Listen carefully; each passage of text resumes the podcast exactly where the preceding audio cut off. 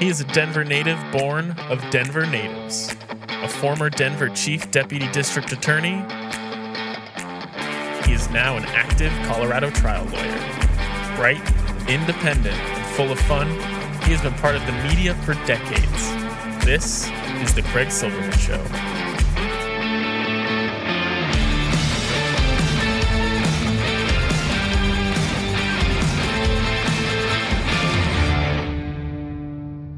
Oh, what a world, what a life, what a day. Saturday, December 17, 2022. Have I got a show for you? Mitch Morrissey served 12 years as the elected DA of Denver. I knew him earlier during his decades long service as a younger prosecutor, a deputy, then a chief deputy. I did a lengthy interview with him that was amazing. I can't wait for you to listen. Our troubadour Dave Gunders has a song, A Sun Still Shining. In the middle of the show, between parts one and parts two of Mitch Morrissey, I'm going to play it for you sound of John Ramsey talking to Megyn Kelly. John Ramsey, the father of JonBenét Ramsey, who was murdered Christmas 1996. 26 years later, he's back on podcasts pleading for the right thing to be done about the DNA in JonBenét. He says it will solve the case. Who do I have on? Mitch Morrissey. Mitch Morrissey, who talks to me about Club Q, about crime in Colorado, about everything under the sun, but he was assigned the job of prosecuting the killer of JonBenét. He was part of the grand jury brought there by Mike Kane. So many interesting twists and turns. And Mitch Morrissey told me things about JonBenét that I've never heard before, and I have followed the case closely. Personally, back in November 96, I got defeated by Bill Ritter, who went on to serve another term as Denver DA and then governor of Colorado. Mitch Morrissey succeeded him. But after I got beat in November 96, a little girl in Boulder, JonBenét, was killed. I was requested to comment for various media types about the investigation that followed, since I had handled a number of big cases. And comment I did, and follow the case I did. And when I heard John Ramsey say something to Megyn Kelly that the little girl was strangled to death and then later hit on the head, I thought that did not comport with my memory. And I get to ask Mitch Morrissey about that. And you can hear the contradiction. What does it mean? I'm not sure. That's up to you. But this is one of the greatest interviews I've ever had. Thank you, Mitch Morrissey. Thank you, Troubadour Dave Gunders. Thanks for listening. Enjoy. Gosh, it's hot in here. Did that toaster catch on fire? It wasn't that. You choked on that bite of burnt bagel. Why is everything all red? The heat is unbearable. Where am I? Excuse me, Your Dishonor. May I step in on behalf of my client? Mr. Silverman, proceed. Tell me one redeeming good thing your client did. He was a faithful listener to my radio show. Not good enough. He had decency and compassion for his family. He did end of life planning with Michael Bailey. The Michael Bailey? That is kind to your loved ones. That is smart and way too decent for this place. Your client can go. And what about me, Your Despicableness? Why should I? Michael Bailey is my lawyer, too. Go on then. Get out of here. Now, part of that was serious and part of that was fictional. But you will die someday, and if you don't make a legal plan, the government will make one for you. Call my lawyer, Michael Bailey. His rates are reasonable, and he can meet with you and your spouse wherever you want and on weekends and evenings. 720 394 6887 or online at mblawllc.com. Now back to the Craig Silverman Show. Hey, being a lawyer is a matter of judgment. You have to know the law, the facts, but good judgment is essential. If you don't understand how Donald Trump is culpable for the crimes committed in his name, then I question your judgment. I have the good judgment to question Donald Trump. If you want a lawyer like that, instead of a knucklehead who believes in the MAGA propaganda, call Craig. 303 734 7156. 303 734 7156. I am Craig, Craig Silverman, a voice for victims.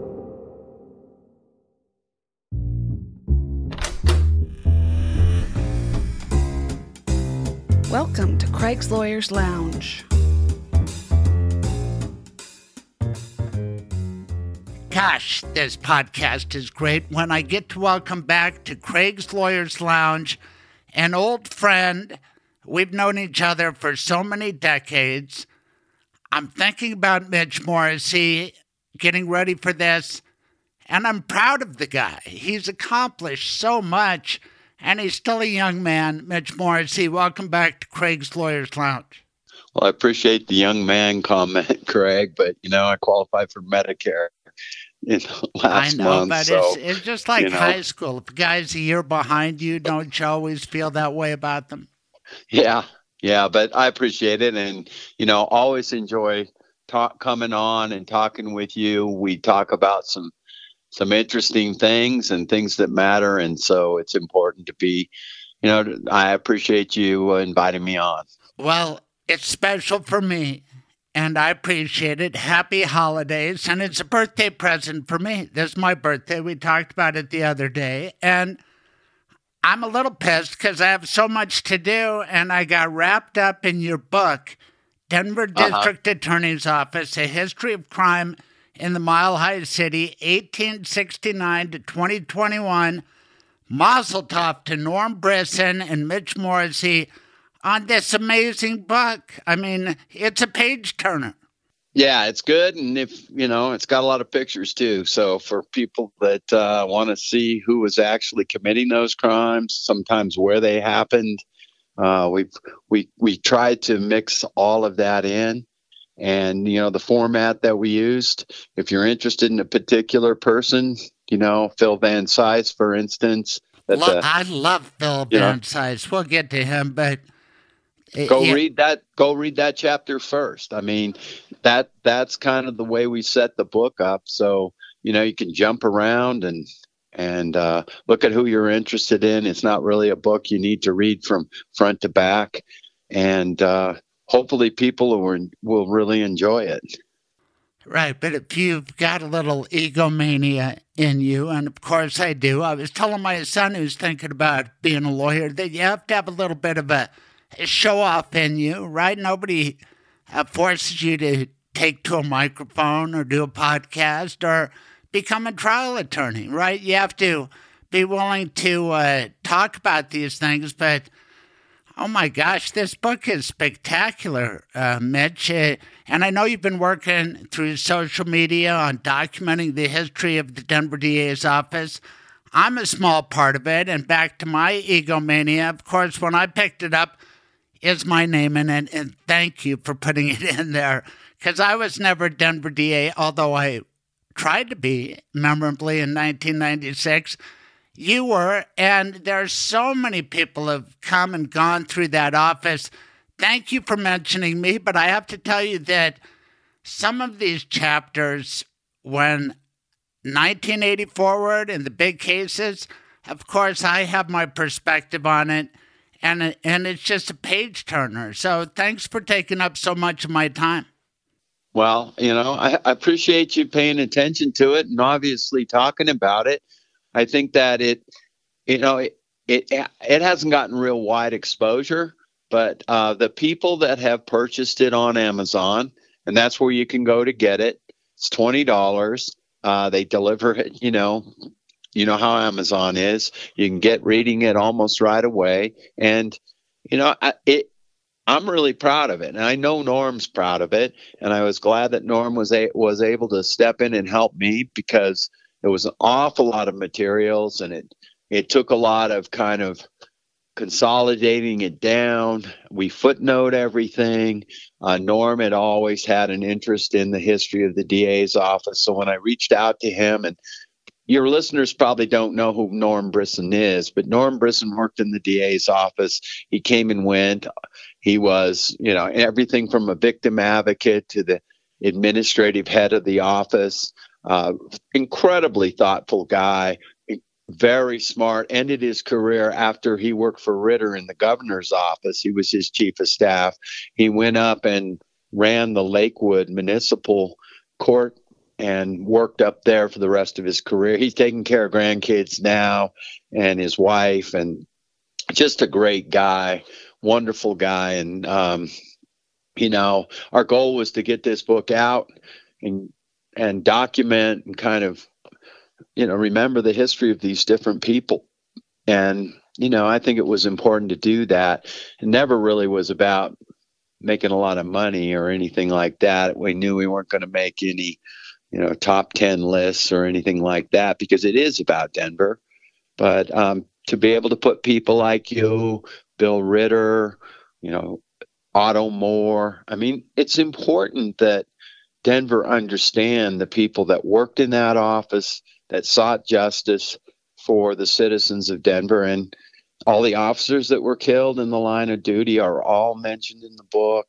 I, I just think there's a lot of things in that book that mean a lot to me and be able to get the book out. And it took a lot longer than I thought it would, but uh, it was important to take the time to get it done well. And, and I think it is good. And I think that people will enjoy it if they get it and it's so well written. And oh my gosh, for you to put me in a sentence with Bill Ritter and the great O. Otto Moore, and I read that part too. And part of what I try to do on this podcast, and I'm up to episode one, two, seven, is to have an oral history. And I can see you went to the Denver Public Library and reviewed those tapes of O. Otto Moore and how he fought the Klan. And I've played those on my podcast and tried to document it. And I've had, uh, you know, Johnny Barber, who has the Colfax Museum, and he was talking about Bob Dylan and uh, the controversy about him stealing the records from Walt Conley.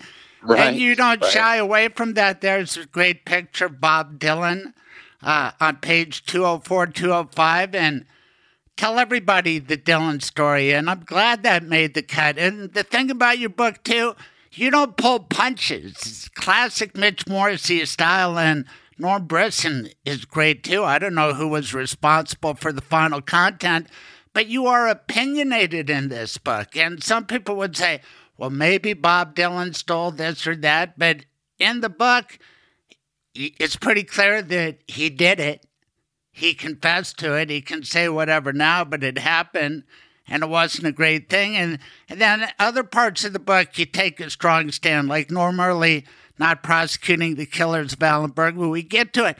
But that's why I love your book, and people should get it on Amazon because this is a guy, Mitch Morrissey, who was served from 2005 to 2017 as the elected Denver DA the chief law enforcement officer, and before that, he'd worked for well more than a decade with me and others fighting crime. He's one of the best in the world, and for you to write a book like this, I think everybody should get it for Hanukkah and Christmas. And if you order it right now, you'll get it in time.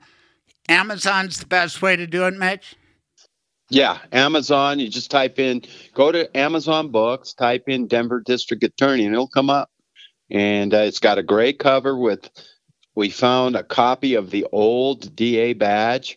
You'll see that it's gold, and then it's got a picture of everybody that was elected as a prosecutor that covered Denver's. You know, obviously back in we've got two or three guys that were there before um, before Colorado was a state, but they were elected. It was old Arapahoe County, and you know they served and so we wanted to make sure they were included in the book. And so we go all the way back uh, to markham who was the first elected prosecutor in denver and uh, all the way to the current district attorney. And don't you feel by documenting history there are lessons there that can be applied to modern times? For example phil van well, Cise, you know a hundred years ago and that's what I love about our entangled relationship. Wasn't I your boss for a minute or two in in the DA's oh, office? no, much longer than that. All you know, right. I came in to courtroom 13, uh, and uh, Judge Corelli was in there, and you and Stan Garnett, who became the Boulder DA. You were assigned there when I came in. Uh, I was the, you know, I was the newest deputy that you had. You were kind of focused on another big case that's in the book at the time, and it wasn't in courtroom 13. And you're spending a lot of time on the Rodriguez case, and so uh, you know, it was my job to make sure courtroom 13 was running well. And, uh, you know, Stan was, I think, kind of looking at private practice at the time, went to work with Steve Farber and Brownstein. And, and so, you know, it was an interesting time for me. I didn't get to watch you guys in trial much, but uh, you know, I was trying to hold down the fort in courtroom 13. So yeah, we we overlapped. You were my chief. Um, and, you know, like I say, you were working on one of the most important cases, I think, in the history of the Denver DA's office. And I'm sure you're honored to have had that responsibility. Norm gave you that. You got to try it with Mike Little. I mean, you talk about a character. Uh, Mike Little, I just, you know, my side would start to ache when Mike would get going. He was so funny. And, you know, that's the other thing about this book there's a lot of characters and you know when i think about them and they're gone um, you know norm and mike and folks like that i was just lucky to in my career be able to you know interact with them interact with you i mean it meant a lot to me i wanted to put some of that in this book and you know norm was a big help in trying and trying to get that message through Man, you're getting to me again because talk about luck. There I am, a young chief deputy. Normally calls me in because your buddy Mike Kane took a job in Pennsylvania. He had prosecuted the Rodriguez brothers. Frank was stuck in the Supreme Court on who's going to represent him. Mike uh, Little and Mike Kane tried to get the death penalty on Chris Rodriguez. The late Ken Gordon defended, and there was a verdict not of death. And then I was asked to do it, and I consulted my conscience and would love to talk about the death penalty. It's gone now, but I decided I would do it after I read the file and considered that Frank Rodriguez was, you know, just out of prison. He'd been convicted so many times before. He was a habitual criminal, had raped women before, and yes, he only had one victim, but what he did to Lorraine Martelli was so horrific. And, you know, she went to North High with my Uncle Mel, who is a blessed uh-huh. memory in my family. And anyway, I got that assignment and it changed me. And I looked at your book, and there's a picture of Pat Pollock, who got gunned down December 12, 1986. And it was during the Rodriguez trial. I remember yeah. that because, and it was right around this time of the year. And while we were waiting and making arguments the city and county building would start erupting in Christmas carols. And here we are doing a death penalty case.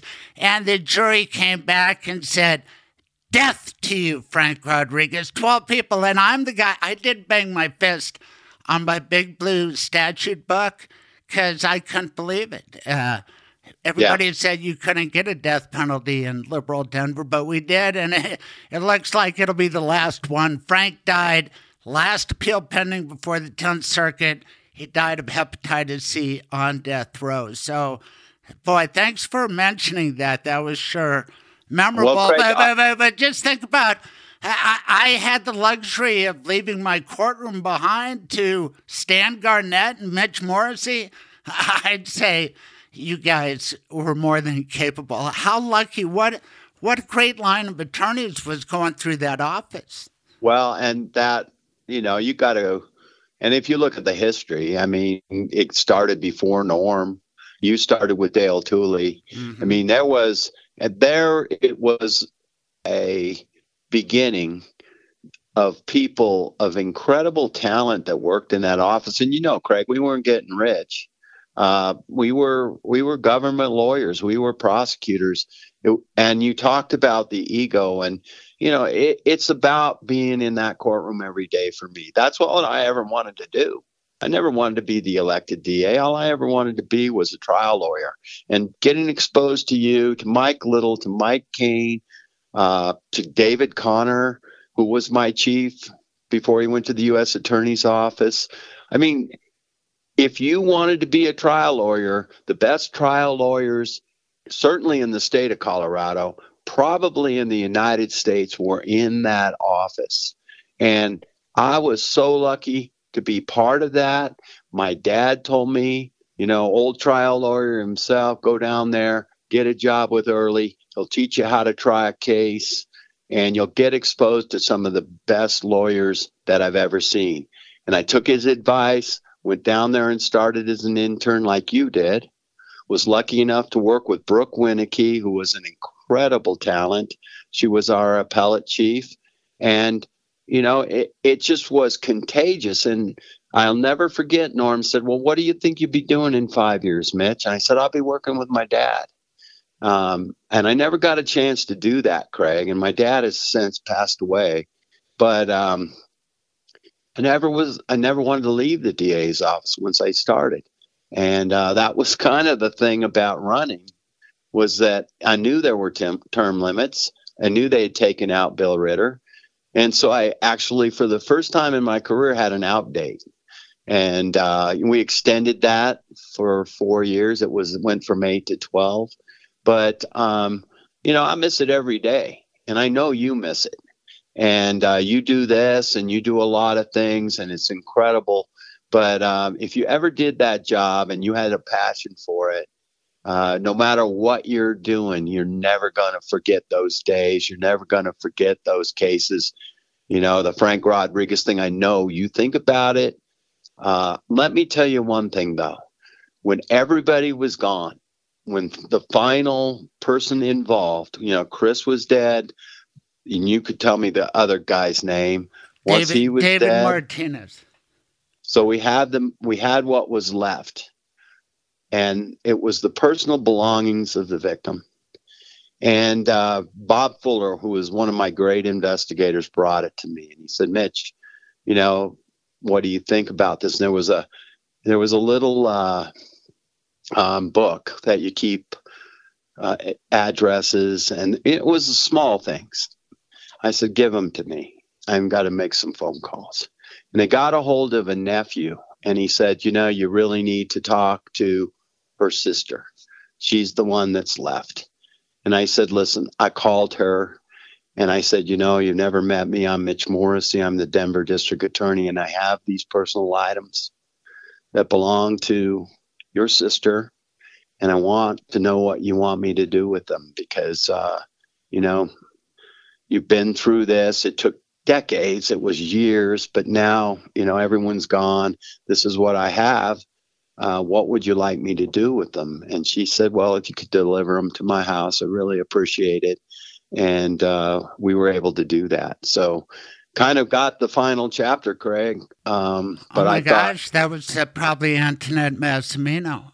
Uh, Yeah, a and beloved, she- and she had worked in the Denver District uh, Court Clerk's office, and I, I love that woman. And you know, a lot of cases you get tight with people, but that if you want a case that never ends, do a death penalty case. You know, Yeah. So, oh my gosh, you're giving me chills again, Mitch. Thanks for doing well, that. it was one of those things, Craig, where I figured this is my job, you know, and I could have had, you know, Bob go over and ring the doorbell, or, but I, I was the elected DA, and that was my job. I understood what it took for that family, and for you and Mike, and for everybody that worked on it. I watched, I saw it. I did a death penalty case myself years later.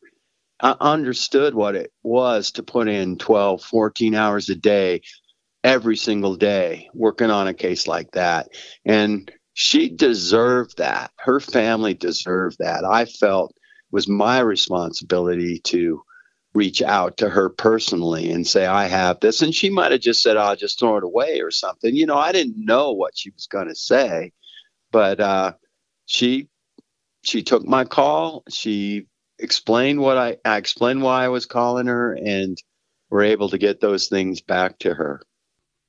Oh my gosh. That case brings back so many memories because I'm a Southeast Denver guy and I had to go to North Denver, learn about that. I probably visited the same area that you just went to. And Mike Little made the whole job fun. He had this sense of humor. He could do impressions. Plus, he was smart and he knew the law. And that guy loved talking to juries, and juries loved him. And there was, you know, uh, a Catholic priest harassing us over seeking the death penalty. And I just left all that to Mike, you know. And he had a retort for that guy who was a constant presence in the courtroom. And I love Well- that guy. Yeah, I mean, holy cow, what a you- man. Let me tell you a, a quick story on that. I had a great aunt, and she went to church every single day. She was the first Catholic ever hired in Denver public schools, and she worked as a gym teacher, mostly up in you know City Park, elementary schools, all of that. And she's watching that trial, and she was so incensed that that priest was spending his time there instead of working in a school or having some impact on the community. And and she just she was one of those folks that she never had any kids. She didn't get married till she was you know she was committed to the kids that went to school in Denver. And it just incensed her as a catholic that this guy was not doing something that she thought needed to be done she's the shortage of priests why is this guy doing this you know And but Lorraine was a devout Catholic. She'd never married. She had thought about becoming a nun. She was working at the House of Glass. She was Yeah. leaving early to take care of her aged infirm mother. It happened November 14, 1984. We got it to trial two years later. She was Yeah. a blessed memory, wonderful woman. And Catholic, she was praying her rosary beads as Frank Rodriguez stabbed her to death 28 times, stuffed her in the trunk of her own Monte Carlo, went partied with the knife. Anyway, and then he had also shot George Stapleton. I had that Sure. bonus punch. Remember that? He had almost killed another guy in a robbery. He was a horrible person, and yet I wrestled with it. How do you feel about you know, before we get to the death penalty, I just want to say that uh, I want you to talk more about your family because it's one of the most accomplished in Denver history. And I'm third generation Denver lawyer. So are you. It's another way we are linked. What part of town did you grow up in? I grew up in Southwest Denver. My father grew up in Park Hill. My grandfather grew up in North Denver. His house is still up there. His father built it. Um, and he actually never lost his connections to North Denver. When he was he was involved in politics, he and Fred Dickerson, who at the time was the top criminal defense attorney in the entire state, um, he, I'll never forget. Norm Early came to Mullen High School when I was there. I was a either a junior or a senior, and I was in the class, and he he's talking about being a trial lawyer, being a prosecutor, and I raised my hand. I asked him, "Who do you think's the best defense attorney in Colorado?" And he said, "Fred Dickerson." And that was my grandfather's partner. Hmm. But my grandfather's name was Tom Morrissey. He was the longest serving U.S. attorney in Colorado. The reason being, he got appointed by Franklin Roosevelt. He served almost the entire time Roosevelt was president. Then Harry Truman re upped him as U.S. attorney for one term of, of Truman's, his first term. And then he, he, he decided he was going to run for mayor. And so he ran for Denver mayor. Uh, he ran against Stapleton, who had been the longtime serving mayor and he ran against Quigg Newton, who was a young Republican.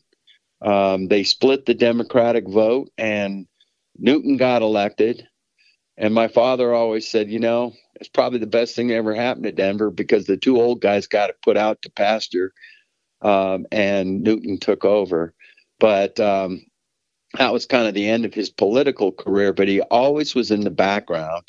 And I met a lot of people that over the years that said, you know, it was your grandfather that told me I was going to run for this or I was going to run for that. And basically, his stronghold politically was up north with Mike Pomponio. It was District X, um, and you know, it was a it was a different type of setting up there with Globeville, Swansea. you know, meat packing people, all of the things that went up there before those neighborhoods were divided by I 70 and I 25. And, you know, I remember going to, going to North Denver and being invited up there with my family to have these Italian women just cooking be- incredible food uh, in those houses up there in North Denver. And so, yeah, I mean, my grandfather ended up living in Park Hill. That's where my dad was raised. My dad served in the legislature and was a trial lawyer his entire career. He was never a prosecutor like my grandfather or myself, but he was the one that really gave me, you know, the incentive to be a trial lawyer. I remember going and watching him in courtroom 10 when I was about, I don't know, seven years old. I was like, this is what I want to do. And that's what I was committed to doing. And then again, he gave me that great advice to go talk to Norm and see if I could get on at the DA's office. He says, that's where you'll learn how to try a case and get to work with people that know how to do that. And took his boy, advice. did you? Boy, did you? I mean, you were a trial animal. You were great at trial.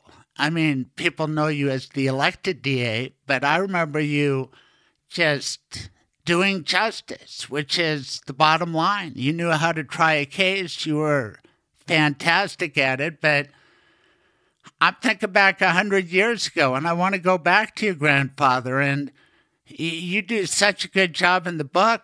Just exactly a hundred years ago, this guy James Galen Locke or John Galen Locke comes to Colorado to start the Klan, and darned if he Right. didn't do it. And pretty soon Denver's in its grip, and then Colorado, and you have beautiful chapter. And one guy who stood up against it was Phil Van Cise.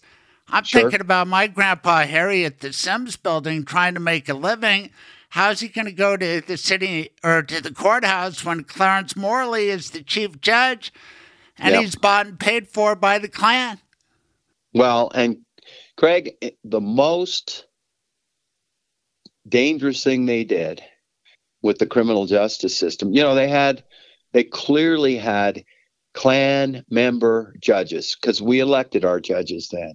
We had some, you know, we had people that served on the higher courts that were Klans members, uh, became the governor. Uh, and so Yeah, Clarence Klan Morley had- goes from Denver District Court Chief Judge to Governor of Colorado, 19, Right. 1922. Right. And so, but they took over the the jury system. hmm And so, when there was going to be a case uh, where a Jewish person got gunned down by somebody in front of their family, his brother got shot as well. Guess who they called in to be jurors? And some of the most horrendous misjustices in the history of Colorado happened in that courthouse, the old West Side courthouse Yes. because they controlled the jury system. And if that ever, if anything like that ever happens again in our community or in our country, it was incredible. The the judge the judge would get down and shake hands with the murderer after the Klan jury would walk them. It was, you know, to to research that era and to talk about that. And you know, Phil Van Cise's granddaughter is still around, and and I and I've been lucky enough to talk to her about him, about his family, about the kind of incredible hero he was with courage that you know I don't know if there were any other DAs that really had that kind of courage. Uh, the man that followed him, you know, he was in there defending some of these Klansmen, and you know they always thought he was part of the Klan but he had people like Judge Moore who would go up to Golden when the Klan was up there burning crosses and having their big meetings, and he'd be down writing down their license plates Right?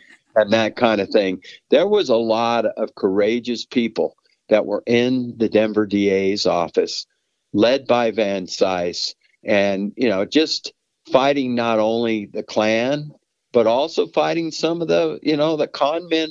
Well, his biggest case, he wrote a book on it was the con men that he took down in Denver that had a national ring that were ripping people off all over and they would summer in Denver And then when the weather went south, they would go south.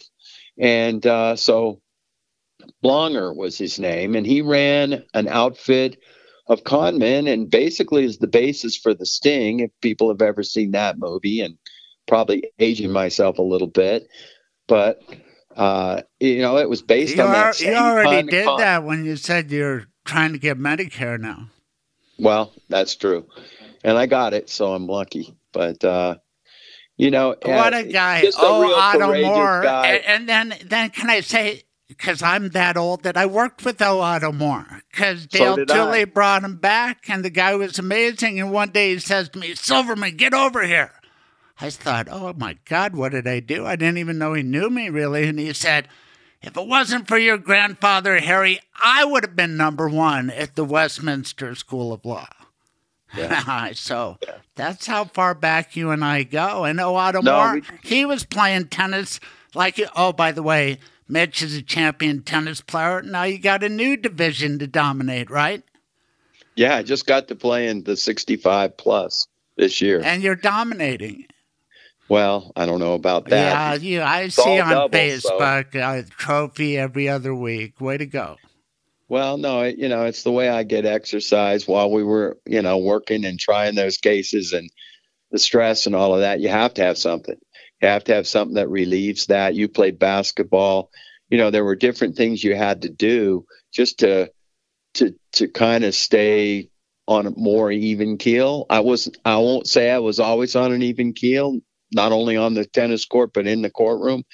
But um, you know, people say I had a temper. People say those kinds of things, and I did. I love You your temper because in in Lawyers League football, you put Mitch Morrissey on the line, and somebody hits him, he's off.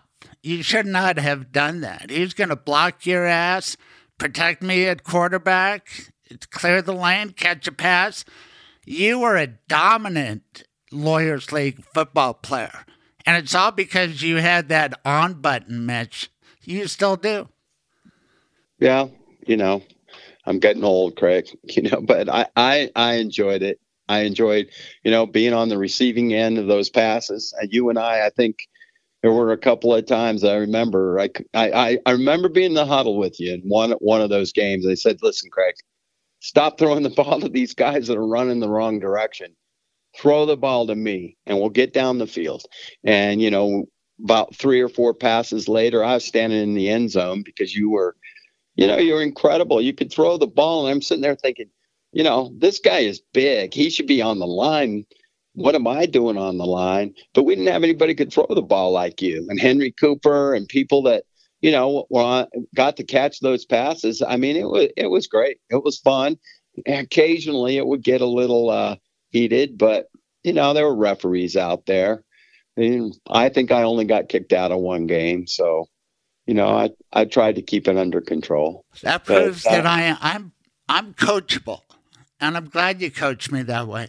I can take directions from somebody I respect, and this is such a fun interview. We can talk all day long about these things, but I just uh, I, just want to bring up another lead topic to show you're far from retired because you are solving cases left and right now. We're talking history, but Mitch Morrissey's the guy on the forefront of modern times with DNA. Nobody knows it better than Mitch Morrissey. He's been featured on 60 Minutes. He has a company called United Data Connect, and you are solving cold cases, bringing justice to people, the worst kind of murders. And that's another reason I'm so honored to have you on. And I mean, brag on that a little bit. I bet your grandpa and all those guys would be so proud of you. Well, you know, it was interesting. My dad, when I got term limited, he's like, "Well, are these big firms calling you, Mitch?" I was like, "Dad, I have a company," and he's like, "What?" You know, and he he eventually got dementia, and I don't know how far along he was then when I talked to him, and he, "We have a company. What do you do?" And I said, "Well, we solve we solve cold cases. We use." At that time, a familial search software, which we solved a number of cases across the country with that, the states that would use our software. But we also started to do genetic genealogy shortly after the Golden State Killer uh, was captured with that new technique. I have an incredible um, genealogist. I think she's the best in the country. I can't mention her name because she doesn't want any attention drawn to her. She and her husband, you know, they don't have a lot of experience in the criminal justice system and they think that, you know, somebody may come after them, that kind of thing. But she's incredible, Craig. And she give we give law enforcement leads on those cases that a whole lot of people have given up on. And, uh, you know, to meet the sister of the woman that was killed in Cherry Hills Village, Sylvia Quayle, she got killed in the early 80s, brutally raped, um, shot first, raped, then stabbed to death in her living room in Cherry Hills Village. To get to meet her sister and talk to her. And you know, the last person left in her family. Her parents were gone. She said, You, you won't believe what this did to my dad. Uh, he found his daughter in that condition. And you know what those crime scenes look like, Craig, because we used to be on call. We used to walk in and see those things. And she said it changed his life. He was never the same. And he used to have coffee with her every morning. And so to be part of bringing the individual that ended her life, even though it was almost 40 years later, to justice, it meant a lot to me. I know it meant a lot to my genealogist. And it's just important work that needs to be done. And we have solved cases up in the mountains.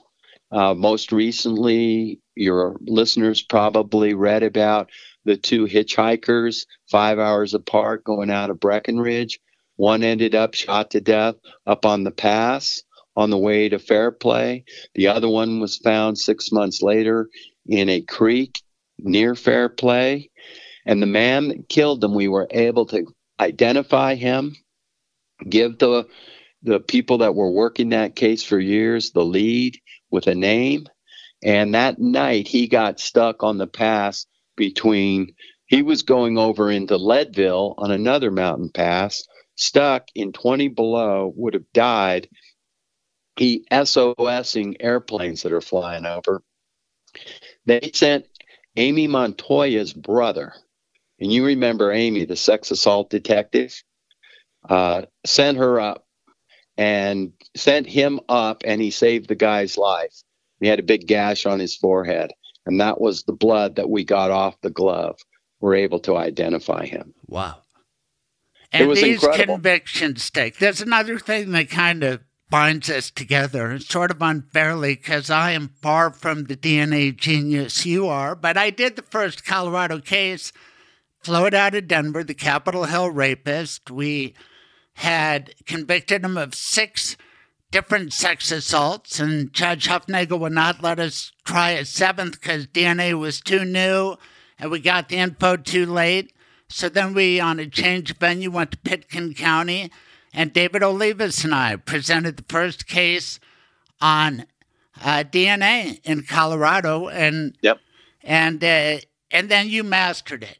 But it, it's it's amazing that memory because uh, it, it, it just the technology and what it means for law enforcement, it's epic, right?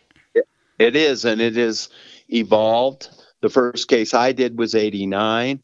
Um, the Fishback case, which was the first time in Colorado that the Supreme Court recognized DNA was admissible in Colorado courts to prove identification, which you know is one of the hardest things to prove when it's a somebody like Wortham. It wasn't someone that these victims knew. It was an intruder who went in, brutally raped and terrorized these women, tried to clean up the evidence. Um, you know, Wortham was a classic serial rapist, and you took him out, and that's what DNA allows us to do. 90% of the victims of the violent crimes that DNA helps us solve are women. And the 10% that are left from the 90, about 9.5 are kids. DNA is a science that helps us catch predators, mostly men, that are terrorizing the women and children in our community. And that's why I think it's so important that we utilize it, that we fund it. And there's studies that say that you cannot, there's no other investment of a law enforcement dollar that's better spent than it is on DNA because of the crimes that you solve, the homicides, the rapes. And, you know, I know that many of your listeners know, but the trauma that someone goes through when they've been sexually assaulted, it's years. It's years of of dealing with that, the post traumatic stress, all of those kind of things, incredible costs to the victim, to society. And that's why, you know, when I got the chance to do the first case in Denver, and uh, I kind of got stuck then, Craig. I don't know why you didn't get stuck. Maybe because Olivas left, but I got stuck. I became the DNA guy for about the next 20 years, which brought me into incredible cases. Uh, but, you know, Mitch, you need to do the DNA part. And we spent 10 years just doing admissibility hearings uh, because the public defenders would never appeal it.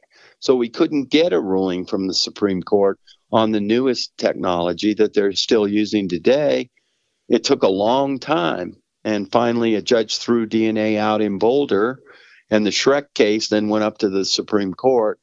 And a judge that I did a bunch of admissibility hearings in Denver, Justice Rice, she wrote the opinion and you know she knew it. She was well versed and she was a great justice and she was a fun judge district court. I don't know if you got to try any cases in front of her but i tried a serial rapist in front of her. And uh, yeah she was a good judge and she understood the science and she wrote a great opinion. And we don't have those hearings anymore but dna is an incredible crime fighter and that's why I've been just really lucky. You know, I've been able to go all over the world teaching people about DNA, Central America, uh, the Middle East, to England, to Canada, uh, just to talk about what we're doing, the cutting edge things. I got to start the cold case program in Denver. Uh, started about the time I got elected. John Priest, myself, Dr. Greg LaBerge, we started looking at cold cases. We started solving those ca- cases. And we were the exception because we started looking at old rape cases too. And we solved, you know, at one point we had solved 80, well, we had solved 800 cases when I left. We had prosecuted well over 100 predators when I left. Remember, you can solve a case, but it's not necessarily can you prosecute it because the victim's dead, the suspect's dead. When we got to Vincent Groves, who had died in prison, been convicted of three murders, well, we made another five murders on him. We know he did, but we couldn't prosecute him. So we solved those cases. We talked to those families. We gave them answers. Sometimes they had suspects in their mind and, you know, exonerated those people. It's an incredible science. And, you know, the work we're doing now using the commercial databases that will work in law enforcement, building out family trees, we can reach people out to their fourth cousin if they're in that database. That fourth cousin may have information in their DNA that helps us get to the person that killed somebody as far back. Our oldest case is 1963. You are doing God's work. UnitedDataConnect.com if you want to read about these success stories. And Sylvia Quayle, who got murdered on August 4th, 1981, not far from where uh, I live. And that really hit home. And my God, the work you did. And you bring up Wortham, who was a home invasion guy. He'd catch these women from behind, and we just had circumstantial evidence. We were convinced he did it, but then the DNA really confirmed it. A lot of people in Denver thought he might be innocent because he represented himself and he got Judge Corelli a little flustered. And then we straightened it out, Norm Early, David Olivas, and I. And I knew how to say deoxyribonucleic acid, which made me sound like I understood DNA, but I'm not good at science. My sister is. What about you? Were you good at science uh, growing up? Well, Craig, Craig, I always say, listen, the reason lawyers are lawyers is because they don't like math and science. This is statistics, chemistry, biology, genetics.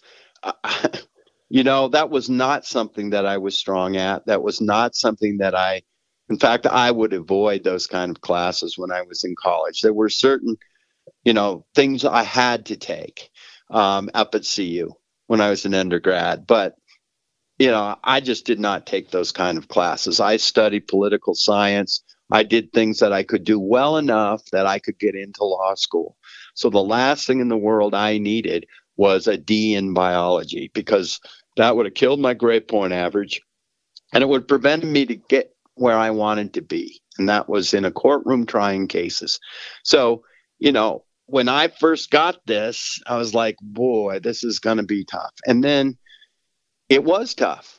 And if it wasn't for people in the community that helped me, like Dr. LaBerge, who was an intern in the crime lab, was getting his master's in st- biostatistics at the university, uh, um, you know, at the Colorado, at Colorado at CU, and you know, incredible help.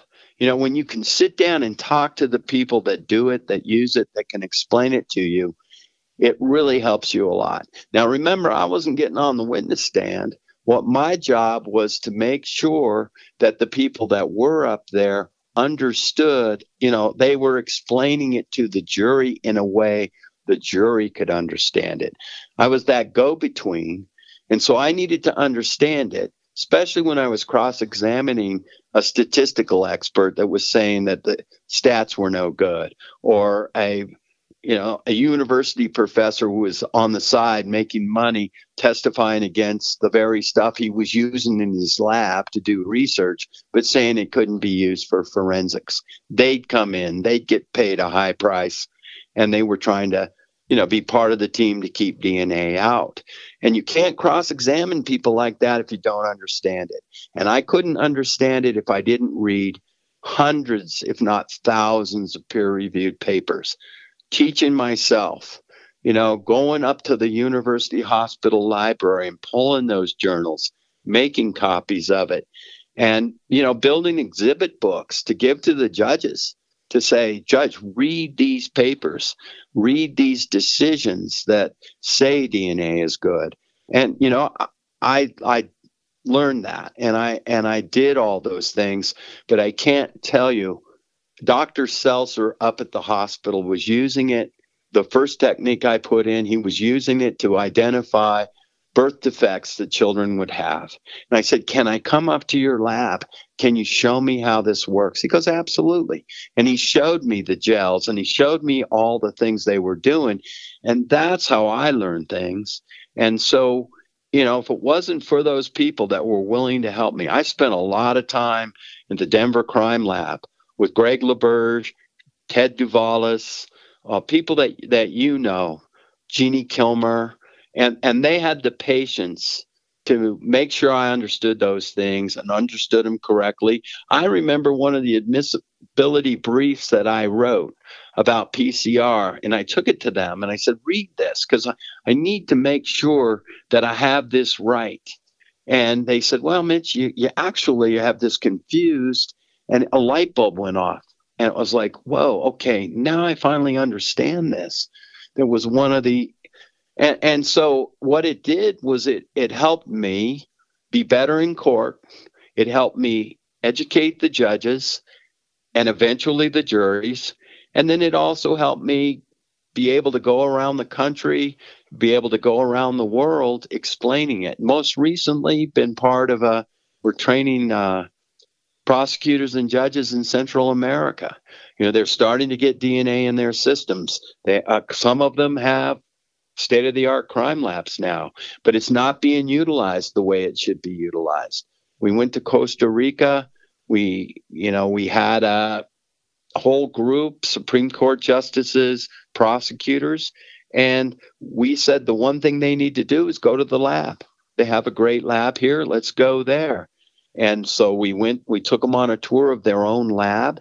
And at one point now, there's Supreme Court justices talking to the person that runs their database, and they had a problem and they got it fixed. And now that database is helping solve more crimes in that in that country. So, you know, I've been lucky enough to meet people, great people around DNA, to go around the world and and talk to people and train people, and you know, it really turned out to be something that I uh, that was a great thing for me. I'll never forget though, up at our conference in Estes Park they asked me to talk about DNA, and I was incredibly nervous going in front of you and you know people like Mike and people that we've talked about all in the audience. And I, will never forget how nervous I was. And I'm talking about this and I ended with this will revolutionize what we do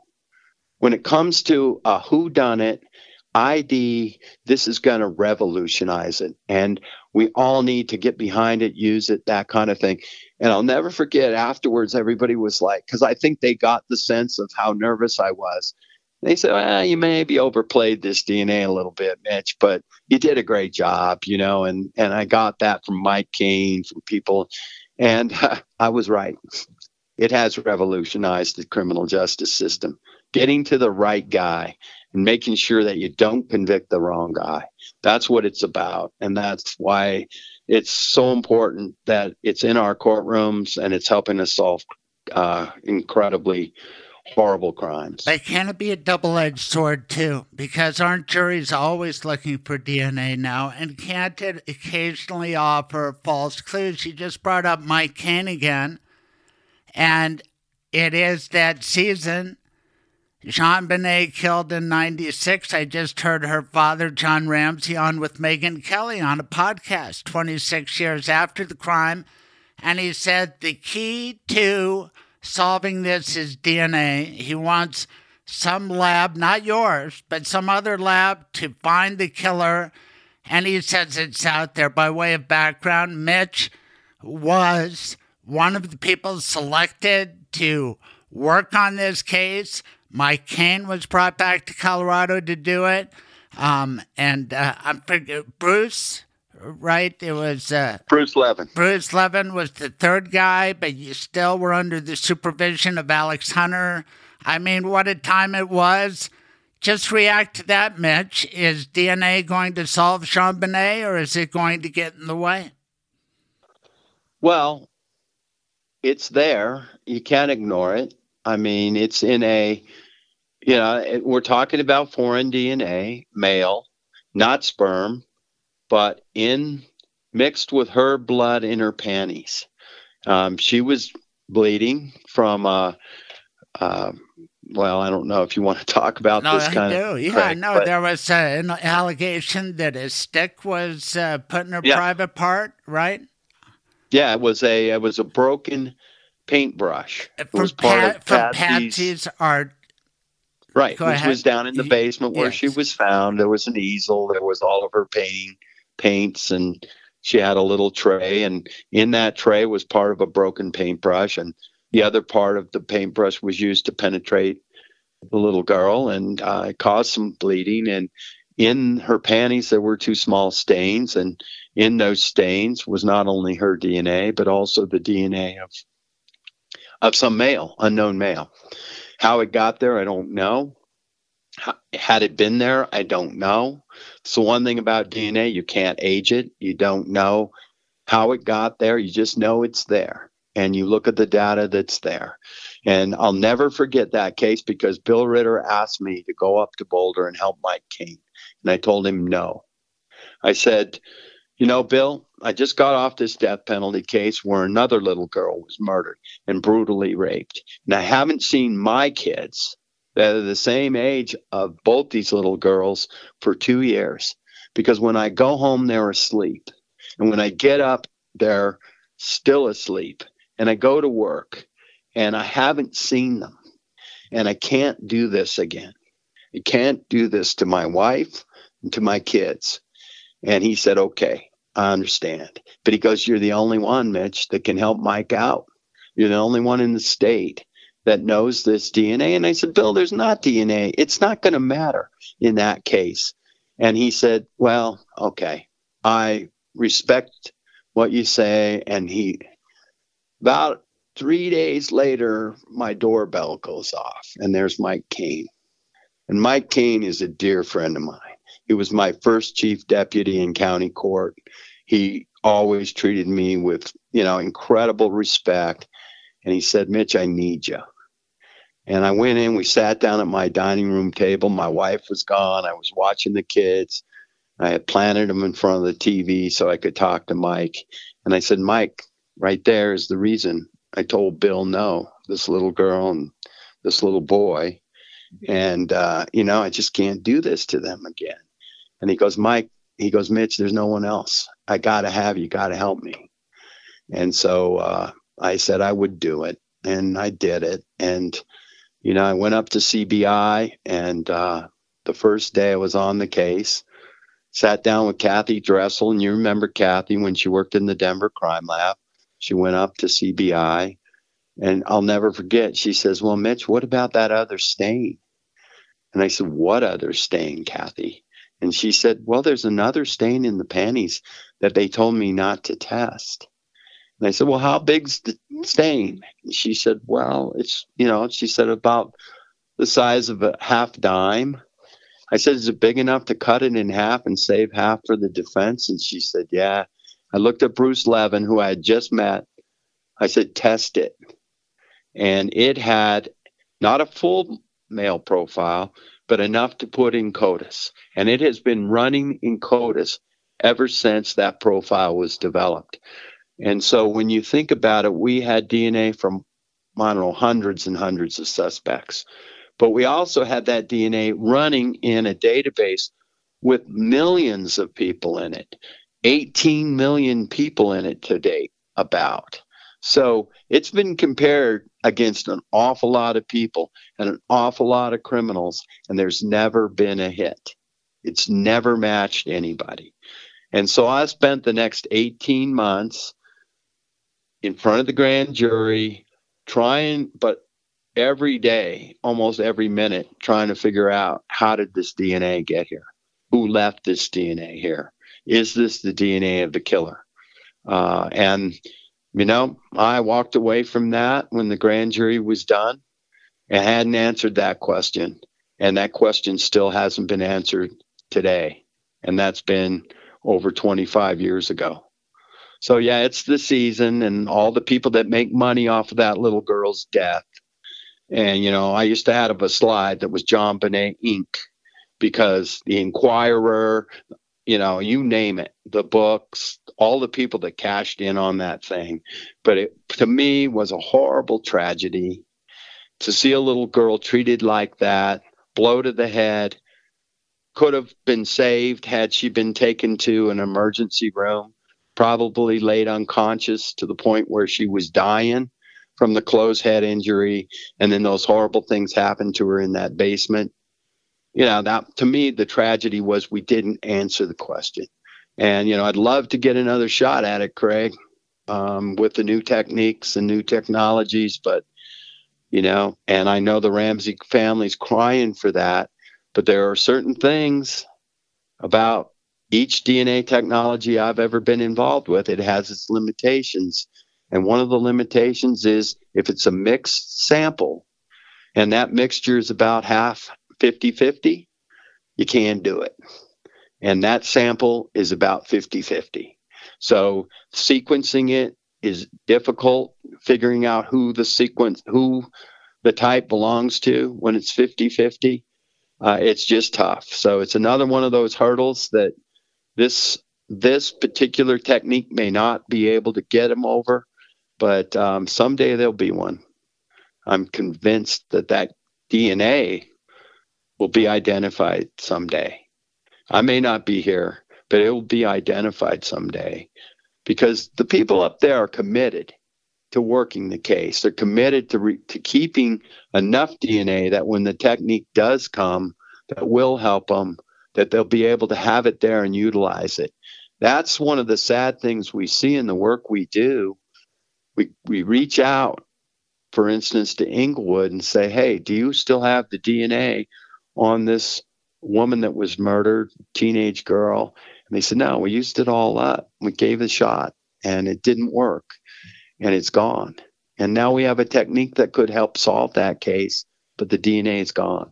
So they have a lot of things to deal with there, up there in the Boulder D, uh, Police Department. And they've got some good minds, some good people working on it. They get criticized all the time. I've talked to them about the limitations of what we do. I've been on calls where they're talking to the people that do the state of the art work when it comes to getting DNA out of limited samples. I know what they're doing up there. I know what they're thinking about up there. And they're, they're thinking about what's best for that case and solving that case someday, potentially. And, you know, to get criticized uh, at every turn, I don't know. You know, they deal with it. But, um, you know, I think that the people that listen to this podcast need to understand that they are trying to do what they can to get to the answers there. That's amazing. And I can send you the Megyn Kelly interview if you're interested, because John Ramsey said something a little startling. He said that uh, she was strangled and then struck in the head. But it was always my understanding, and you just uh, stated it the same way, that she was hit in the head, that maybe her breathing got shallow enough that somebody thought she was dead. Right. And then she was actually killed by strangulation with the twisting of that garrote that was made out of uh, equipment from that same art set. Am I right? That's correct. So you, you know when someone suffers a closed head injury, what starts to happen? Their brain starts to swell. It's just like when you, you know, you slam your thumb with a hammer, your thumb starts to swell. Well, when you suffer the kind of head injury that this girl suffered, and her skull was cracked from front to back, and there was a chunk of bone that was broken out from the crack in her head. Your brain has nowhere to go. So what does it do? It swells, but it starts to swell down your spinal cord. And eventually it cuts off those things that allow your heart to beat and your um, and you to breathe. But your your brain is dying, and that can be measured, and that can be documented. And it was in this case it was very clear that the blow to the head happened anywhere from an hour and a half to five hours before she was strangled to death. And we had that documented by the a incredible expert who had been dealing with trauma to children her entire career and she was working at the Children's Hospital in Philadelphia. And I got to meet her and I got to talk to her about it. And it was so clear to me that she suffered that head injury and it, medically, it was all documented. I mean, there's no question. And I don't know what John Ramsey said. I've met John Ramsey um, with, along with his lawyer. I understand they sue people that talk about this case, but he's just flat out wrong and is ignoring the facts. And those were facts that were dis- disclosed in the autopsy.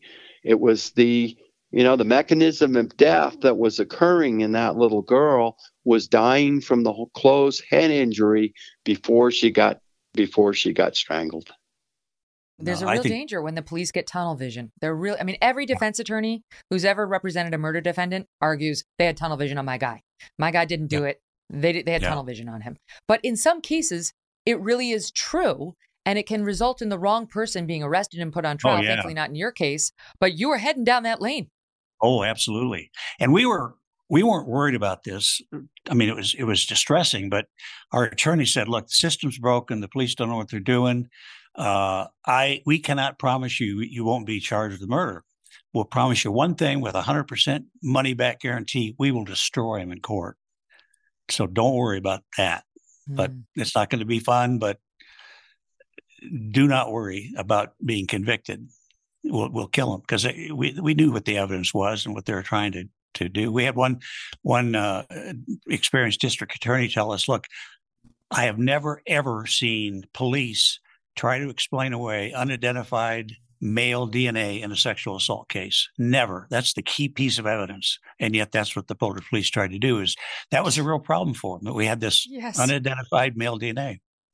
Yes. That's a that's a ma- massive problem, and it's the reason you've never been charged, and it's the reason Mary Lacy Right. says it wasn't you guys. Um, qu- on the subject of DNA, I read that the coroner did not examine the body until seven hours after she was discovered, and that the the coroner only spent ten minutes at the crime scene. Hmm. That's a crazy amount of time. That's, I mean, seven hours is a long delay. And I wonder, John, whether they have you ever been told whether they were able to determine the time of death? I've never been told. No, I don't know. Do you have Uh, any I reason believe- to believe there's any chance she was alive in the morning? You know, before, like, I need to go there, but like when the first cop got there, you know, is there any chance she was alive? I don't think so. Uh, she was strangled to death, is my interpretation of what I've heard, and then struck with an object uh, that created a pretty good um, crack in her skull, to, to be totally uh, accurate. Um, so I don't think she could have possibly been alive uh, that morning. Hmm, okay. Now, during the pandemic and otherwise, a lot of people have so much affection for their pets. That must come up all the time. What's going to happen to Scruffy? What can you tell us about that, Michael Bailey? What you can do is create a pet trust in Colorado. You put money into trust, and then that money is available and earmarked to care for the dog. And it can last the lifetime of the dog or 21 years, whichever is shorter. And then when the time frame for the trust is up, you can dictate who gets whatever leftover money, or I have several clients who will leave it to some sort of animal shelter or animal rescue to be able to care for other animals. How cool is that? You can go to mike Bailey's office, and he has offices all over, and you could meet at your home, whatever. I love the way you practice law. You've kept it going for a long time. Tell everybody how they can make you their lawyer. So my phone number is 720-394-6887. And again, that's 720-394-6887. They can call me or they can go online to mobileestateplanning.com and there's a link there where you can schedule an appointment with me. Gosh, Mitch, you are so knowledgeable about JonBenét, and I appreciate it so much. And it goes back to your heart for victims. And I think that got coached into all of us. And I was going to say, you're coachable like me. The DNA guy said, hey, you have to change this. Well, thank you. You know, that's part of being a good professional is to learn and grow. But I think when we hear about home invasion crimes, that really is a special species. And you've articulated why DNA is so valuable in these most nightmarish of situations. And we got trained by Norm Early and Dale Tooley, and their commitment to victims was instilled in us. And Yes. that's why when Elon Musk and other people insinuated that Paul Pelosi was involved in this or that, it was just so offensive to me. And they had the preliminary hearing this week. An 82 year old guy gets woke up in the middle of the night by a crazy man with a hammer who broke into his home and he tries to talk his way out of it. And then he gets hit in the head and people are going to make fun of him. Didn't that just get to you as the prosecutor you are? Well, you know, Craig, anytime that you see an, an attack on an innocent victim. You know, we didn't. We actually were in an era where it didn't happen as much as it did, say, 20 years before, where you know defense attorneys were able to bring up reputation and things like that on a on a rape victim and attack them on the witness stand. Uh, you know, and we had the rape shield statute that prevented that kind of thing happening. But you know, you know, you blame the victim. That's always, you know, I don't know. It sells newspapers. I don't know if it gets more people on Twitter. I mean, what is Elon Musk talking about this about at all? I mean, I just you don't I don't understand it. A lot of it has to do with things that you know, I'm fortunate enough to be as old as I am and those things aren't quite as don't mean as much to me because I really don't understand a lot of them.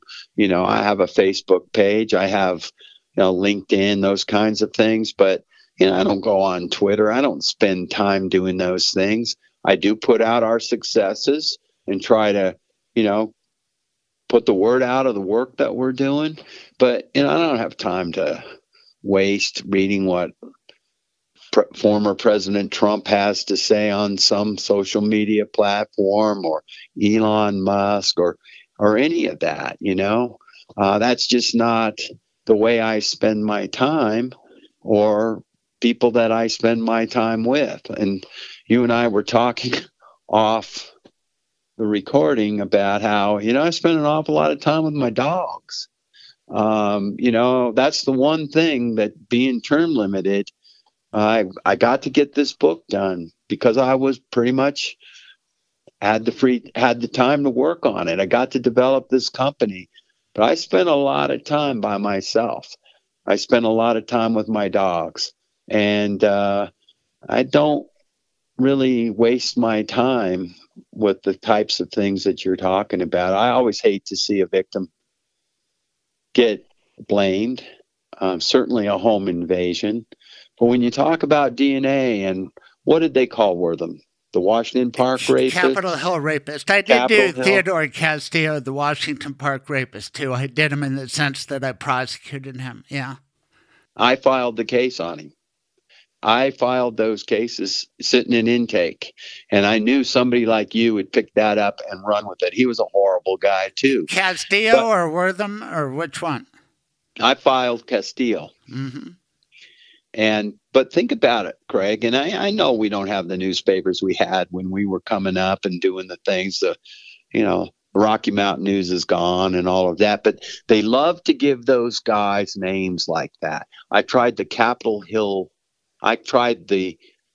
I think he was the second Cheesman Park rapist, and then I tried a guy they called the Highline Canal rapist. Oh, yeah. and to give you the impact of DNA. When was the last time you saw one of those? When was the last time you read a headline about, you know, the Washington Park rapist attacks again? You know, DNA catches them. It catches them. Nice. Maybe not the first time or the second time, but not, you know, you don't go eight years. You don't go five years, 25 victims, 10 victims, that kind of thing. DNA catches them. You know, we we would catch these guys sometimes in two days if we had DNA and they were in the database. Um, there were some horrible things that happened while I was DA. Um, you know, little children that were sexually assaulted, all those kinds of things. But I was lucky because Denver has such a great crime lab that we were able to get. We would go from not having anything but a really bad composite to two days later knowing the guy's name, focusing the fugitive teams Yeah. on catching him. Thanks to Mitch Morrissey, you're the one who championed that. I don't know all the back and forth, but without you, none of this would have happened. You are a hero, and if I can just go back to JonBenét for a second, you're not wasting your time doing anything. You're trying to solve old crimes with United Data Connect. Are you Right. saying that if John Ramsey came to you in good faith and said, Mitch, I know you're part of the team, and by the way, Megyn Kelly didn't mention it, but I have to. Uh, the grand jury voted a true bill against the Ramseys. It got reported Right. by Charlie Brennan. and then it wasn't your decision. You probably had some input. You can address it, but it was Alex Hunter. Just like Merrick Garland's going to have to make the call, even though they brought in this guy, Jack Smith. Ultimately, if Merrick Garland says no, it's not going anywhere, Alex Hunter refused to sign the grand jury true bill. Was that a good decision on his part, or and and uh, again, John Ramsey, if he approached you and said, "I want United Data Connect involved," would you do it? I know that's a compound question, but I can't help but go back to this poor little girl who was victimized on Christmas. If you can't care about that, what can you care about? I care. I too. I'd like to know who killed JonBenét. Sure. Well, when you, when you said, was it a good decision? I thought to myself, it was the right decision. Was it a good decision? Well, I don't know. You know, answer that question's not not within really my bailiwick. But I was brought up, and you were brought up, not bringing cases where you don't have a reasonable likelihood of conviction. That is your standard. That's where you that's what you live by as a prosecutor. You don't charge people where you don't have a reasonable likelihood of conviction. So, was it a good decision? Did it answer things? Did it although it, I don't know, but it was the right decision because we did not have a reasonable expectation of privacy of uh, of conviction of the Ramseys. And I but there was, but there was about that. Right, but there was probable cause, right? When there was probable cause, Craig. And how many times in your career did you sit there with an outstanding detective across the table from you saying, why are you not filing this case? We've got probable cause. You have probable cause. The grand jury said we had probable cause. The one grand jury that got juror that got interviewed during that whole time said they asked him that question Would you have convicted him? He said no, but there was probable cause. You don't file cases based on probable cause. I had a lot of people say to me, Well, why don't you just file it and let the jury decide? Because that's not ethically correct to do. If you don't have a reasonable expectation of privacy, of I don't know why I keep saying that Fourth Amendment, but if you don't have an expect, if you don't have a reasonable likelihood of conviction, you cannot bring the charge. And Alex Hunter, you know, he gets blamed for that. But I'll tell you, we were advising him that on that, and I'll never forget sitting down with all the elected DAs. You know, they all were part of the decision making and all of that. We laid out what we had, and they described this mystery DNA in the little girl's panties mixed with her blood. We they went around the table and they were unanimous except one that we should not charge them. And the one said, well, you know, when you look at a case as close as you guys have looked at this and you've done a great job, there's always an arrow pointing the other direction. And the arrow here is this DNA. And you know, I think you should go ahead and indict him and charge him. And I looked at him and I said, Did you not listen to a word I said? This isn't an arrow. This is a javelin through the heart of anybody that tries this case or charges this case. And I, for one, don't try people where I don't think there's a, a reasonable likelihood of conviction. I learned that from Norm Early you better saddle up one of your boys to try this thing because I'm done. I don't do this. That's my ethical obligation. And he can tell me to do it. Ritter can tell me to do it. I'm not going to do it because I'll I will quit this job before I do something like that. You know, it was a big deal, Craig. And he did may not have made a good decision, but he made the right decision. And that's what it meant to me. This DNA has to be answered. And until you answer it, you cannot charge anybody, no matter what people believe, no matter how many people on the internet support Ramsey, no matter what. You cannot let that impact you. You've got evidence here of a mystery male, and as long as you have that, you have reasonable doubt. And I don't believe you can ever prosecute anybody until that question is answered. I believe it will be answered someday. Uh, the one thing about Christmas is people usually know where they were on Christmas. Uh, you know, remember the guy out in the Far East that they brought back to John Colorado? Mark Karr. Yeah. And remember, his wife had a bunch of pictures of him in Alabama or something that Christmas with his kids. I mean, he was the most alibi, you know, just like all of us would be. But, but, but let- let's talk about that because I don't know Mary Lacy. She used to be Mary Keenan, and I really don't know her. I expect you do. But I cannot conceive of anybody extraditing somebody from the Far East with the hubbub involved without having the goods on him or something beyond whatever. And I, I was said, I, I stated that opinion because I was doing a lot of shows, and she let me down. She, what was that all about? Well, Craig, we had a DNA profile. They had an individual that they were following and tracking. And I can tell you, the analyst said, just get me a DNA sample. Just swab his cheek. They said, well, what if we swab his bike? And he said, no, just get a cheek sample from him, and I'll be able to tell you in 12 hours if it's him or not. And they ignored that advice. Mary And- Mary Lacy did, who was in charge of the Boulder DA's office then. She was the Boulder DA. I don't Right. know who made the call, but I believe she they ignored that from one of the top DNA analysts in the country. And he said, just bring that, send me a swab, I'll test it, and I'll be able to tell you if it matches that DNA. Remember, I told you it's almost a full profile. So it's certainly enough to exclude somebody that has different markers. And he clearly had different markers once they did test it. And that's why, after they brought him back, got a DNA sample, they had to let him go. He didn't do it. Well, he didn't leave the DNA. If he said he did, he said he was responsible, but he didn't have his facts straight and he didn't leave that DNA. And, you know, the pictures of him and the having the talking and things that he did, he didn't seem to me to be a real sane person.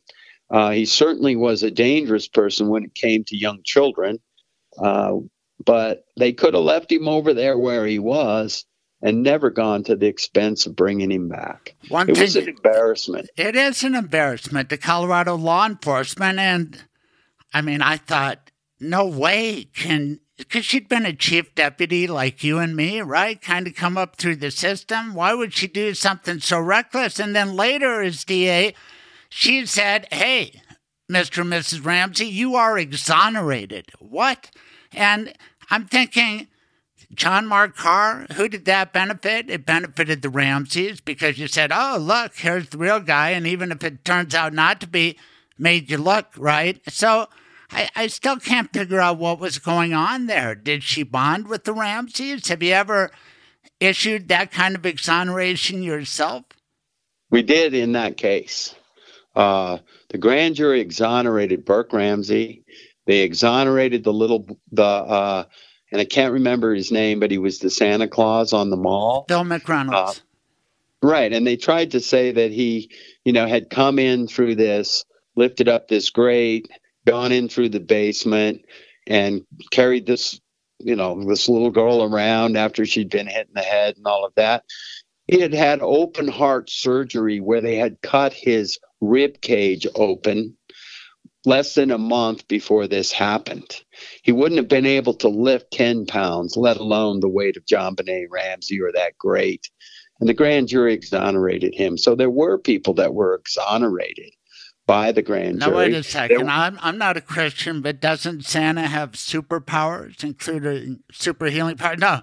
To get more serious, let's go to Burke because CBS put on a great, I mean, it entertained me. It captured my attention documentary about JonBenét. They did it in the old Fleming Law Building where I went to law school. And, uh, and then they got sued by Burke Ramsey. And you're telling me he was exonerated. Their premise was that Burke hit her in the head, either intentionally, accidentally. That inflicted the head blow, that the parents tried to cover that up. with the ransom note, the garrote, the staging. Uh, Did you exonerate Burke of deliberate murder or of any involvement? Any involvement. How did you do that? Well, he wouldn't. He couldn't have written a note. I agree. So is stipulated. He wouldn't have used the word attaché. Right. I mean, he was a little boy. But, but but right, but I accidentally bought my little sister a few times growing up. I swear, and she listens. It was an accident, Nancy. Nothing like that. But isn't that a possibility? Well, the grand jury exonerated him, Craig. Hmm. I mean, there was no evidence that he he committed that crime. There was no evidence that you know, and I understand this case has this mythology around it, and there's people with their theories, and you know, I get asked that all the time. You know, what about her brother? And and you know, I just was like, do you really think her brother wrote that? One of the lo- the longest ransom note in the history of kidnappings used the word attache case instead of i always say listen i dealt with a lot of criminals for 33 years and the people that i dealt with would have written bag and spelled it wrong you know they would have Right. you could have spotted them the b and the a and they would have spelled it wrong Mm-hmm. I mean, they, I have never seen a criminal that would use the word attache case, put the appropriate French accent on it. Uh, it just doesn't happen in the reality I lived in. And that little boy would not have been able to do that. Right. There were things about the case and the way that it happened that it just was clear to the grand jury that Burke Ramsey was not involved. Well, I, I I'm one of those people like you who would like this case solved, and what an international mystery it was. And uh, at the heart of it is this horrible crime, and you care about crime. You brought up intake, the complaints unit, and I went through there twice, once memorably with Bill Ritter and Chuck Lepley. And you said you did it in the third floor of the police building, right? Um, I did it in the third floor of the police building. I did it on the first floor of the police building. I probably spent five years of my career sitting behind a desk filing cases. There was a point in time where Ritter had it, so many specialized units that I did it by myself uh, when because the special units did their own intake, and I sat every afternoon without anybody coming through the door because they all you know the the robbery the burglary the theft Right. the homicide they were all done by noon. Uh, even the drug guys had to have their cases in before noon.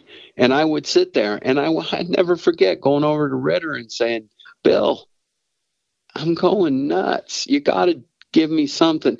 You know let me come back here and you know help review the cases here and making sure they were you know all typed properly or that but i'm going nuts over there. I'm just sit there and no one comes in. But you answer your pager right. I said no. During the day chuck does all the pager answering. Right. you don't need me for that. And it's like you got to get me out of there. You got to get me back in. You know you got to get me back at least over to the office you know i could do Right. something productive there but i sit over there and i'm you know and i'm by myself and it's hard and you know i need to and so what he did do and i got to give him and there were no there were no windows in that office, and you'd hear the door the lower open. one. Right? Yes. Yeah, the old police museum at one point, the one on the third floor. And I'll never forget because I had the desk out in the lobby. The other two offices were private offices. And the detectives would just circle me. They would just line up, you know, because they're waiting, Right. you know, they're waiting for the next DA. And oftentimes I was the only DA. And, uh, you know, But what an important job. Because let me just Oh, tell yeah. the listeners because the detective works on a case, they come in and they explain it to you. They bring their file and you make the call. Are we going to charge this guy? What are we going to do? And, uh, and, and, uh, it, it, it's the most important decision in some guy's life. And you need to have a level of experience. They make you do a tour through district court and then you get pretty good at it. And that blue book that I already talked about, there are a bunch of statutes. You have to figure out, well, what fits the crime? And I didn't know you spent that long in the job, but wouldn't you agree? It may have been tedious at times, but it's the most important part of being a prosecutor, really. Absolutely. You're the gatekeeper. You're the person that has that moral, ethical standard that is, can we prove this beyond a reasonable doubt? And, you know, we had these guys and great detectives, and they would be you know, you got to be friends with them, and they would be incredibly disappointed. I mean, I'll never forget this homicide detective. He was a great guy, ended up being the victim of a homicide himself. His wife killed him, and then uh, she killed herself after he retired.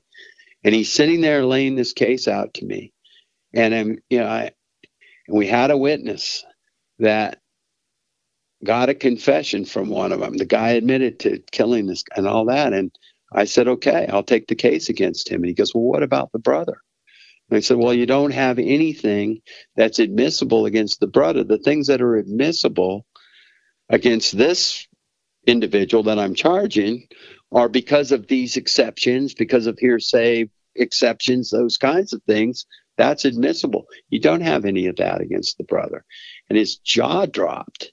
He was like, well, what do you mean? And I was like, we can't we've got we don't have any evidence against him. He may have been involved in it, but you don't have enough evidence, and I can't charge him, Bill. And and you know, he was smart. He was a great detective. He ended up working in the crime lab. He was one of the, you know, he collected evidence, went to crime scenes. Great. And you you may know who I'm talking about, but it's you know, he just turned pale on me. And they said, Bill, I just can't do this. And, you know, he walked out. I'm sure he was disappointed. And the brother was never charged. But uh, we didn't have the evidence against him. Right. We didn't have a reasonable likelihood of conviction. We didn't have admissible evidence. And I made that call. And there were times where I had cases. I was like, who filed this? I know you remember that from being in intake. Right. You'd even get that call every now and then. Did you file this? Yeah, I filed it, and you'd explain why you did if you could remember it. We were looking at thousands of cases. And the tedious part of it for me was when you weren't getting the case presented to you, when you were sitting there. That was the tedious Right. part. The rest of it wasn't, Craig, because you talk about the mental process you had to go through. What crimes? What are the elements? You had to know that stuff. And it was like, yeah, you know, you don't have this, but you have this. I'm going to charge this. Or it's actually more serious than you think because of the way the guy behaved in this robbery. He simulated a weapon. We're going to charge him with aggravated robbery. Those kinds of things. That was important, that mental process that you went through. But the most important thing was that you used those ethical standards in making the decisions that you made.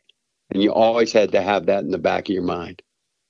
Gosh, we had the same training, and I remember preparing a, a talk. Maybe it was at Estes Park or some training dinner where I said, "Look, if you don't like the charges we brought, then change it. Ultimately, you are responsible. You can always add or dismiss charges because you are the prosecutor who needs to stand up and make the argument. And if you're not convinced beyond a reasonable doubt, how are you going to convince a jury? That's the thing about the Ramseys. Oh, oh, the Ramseys did it. Well, which one? Yeah, and how are you going to prove this beyond a reasonable doubt? I understand completely. And these are the decisions that we make all the time. And you, especially, as the top DA, it was ultimately your call. What a responsibility. I mean, how many thousands of prosecutorial decisions do you think you made? Hundreds of thousands. Sure. You know, no doubt about that. But, you know, as the elected DA, the, the thing that, you know, I had great people that worked with me. There are people that worked with you. You know, I had long tenured people in that office. You knew Lamar Sims. Oh, yeah. I mean, what an outstanding guy he was, let alone prosecutor. Doug Jackson, uh, Chuck Lepley, you mentioned. I mean, I had incredible people working for me. Bonnie Benedetti. I mean, just people that had done it, had been there, lived through it, um, and you know I, that was that was the best part of my job is that I had people that I could trust that I knew would do the right thing, and I knew were training the young people to do the right thing. You know, and the best part of being the elected DA was that I came from that office and I knew who was good and I knew who I could trust. And I never had any doubt, ever in my mind, who the people were that had my back. And what I had to make sure is they understood that I had their backs. That when they were out there, you know, when they were giving up their family time, they were giving up their private lives to get these cases done in the way they needed to be done, that I had their backs. And that's why, you know, I was on the regular on call, um, you know, rotation and went to those homicide scenes. You know, obviously I was on call for fatal police shootings every single day for 12 years. And, you know, those don't, thank God, don't happen that often. But when they do, they're going to be, you know, crisis scenarios. There's going to be families that are, you know, rightfully you know, upset, all of those kind of things. But, you know, I had a great staff. Um, they were incredible. And I was just lucky. I understood what Ritter built. Part of it was what Early built. Some of them even worked for Tooley. Um, you know, look at Chuck Lepley. I mean, he basically was Tooley's assistant, not in name, because Otto Moore was. He was Early's assistant his entire time. For a period of time, he was Ritter's assistant, and I was lucky to convince him to not leave when Ritter left. I told him I needed him. And he said, Well, uh, give me the weekend. Let me talk to my wife. He came back and he said, I said, The one thing I tell you, Chuck, I need you, and you'll never have more fun than you're going to have working, doing this with me. And he came back in on Monday, said, I'll work for you for maybe six months to a year, and then I have to retire. Eight years later, he walked in and said, I'm done. I've got to retire now. But I'll tell you, it was every bit as much fun as you said it was going to be because we ran this place the way it needed to be run. And we did the right things and we did the tough things. And, you know, we did them with a sense of humor we did them in a way that I think that whole culture of that DA's office, from when you were there, from before you were there, it was just the way it was. And it was just a, a wonderful place to work. It was certainly an honor to be the elected DA for such incredible people that were so dedicated to keeping Denver safe and to doing the right thing. And, you know, I never felt uncomfortable in front of the media because I could always explain why we did what we did and why it was important that we did it the way that we did. And they may not have liked it. And I got criticized. And during the last, what, two years of my career, there were protesters out in front of my house once a month calling me all kinds of names and writing horrible things on the sidewalk. And they did it in chalk. But, um, you know, it, it was something that I signed on for. I got elected to be the DA, and I felt there was certain responsibilities that went with that. I guess having protesters out in front of your house is one of those things. Yeah, but, it's, a, uh, it's a new day, and you are still involved in fighting crime. And we have our mutual love of Denver. Uh, yeah. You might love it a little more because you got elected in Denver. I got rejected, but I'm still a Denver boy, just like you. And you talked about Denver's safety being the priority. You keep your hand in writing about crime for the Common Sense Institute. What's that about? Well, it's a it's a nonprofit. It's a nonpartisan, uh, and I you know I'm a fellow that we've been studying the increasing crime in Colorado and the costs of it. I hope they, I hope they pay you for that. They do. They nice. Isn't that the Koch brothers, the Common Sense Institute? No, no, no, no, No, no. no. What am I thinking? of? This is local. This is local, Greg.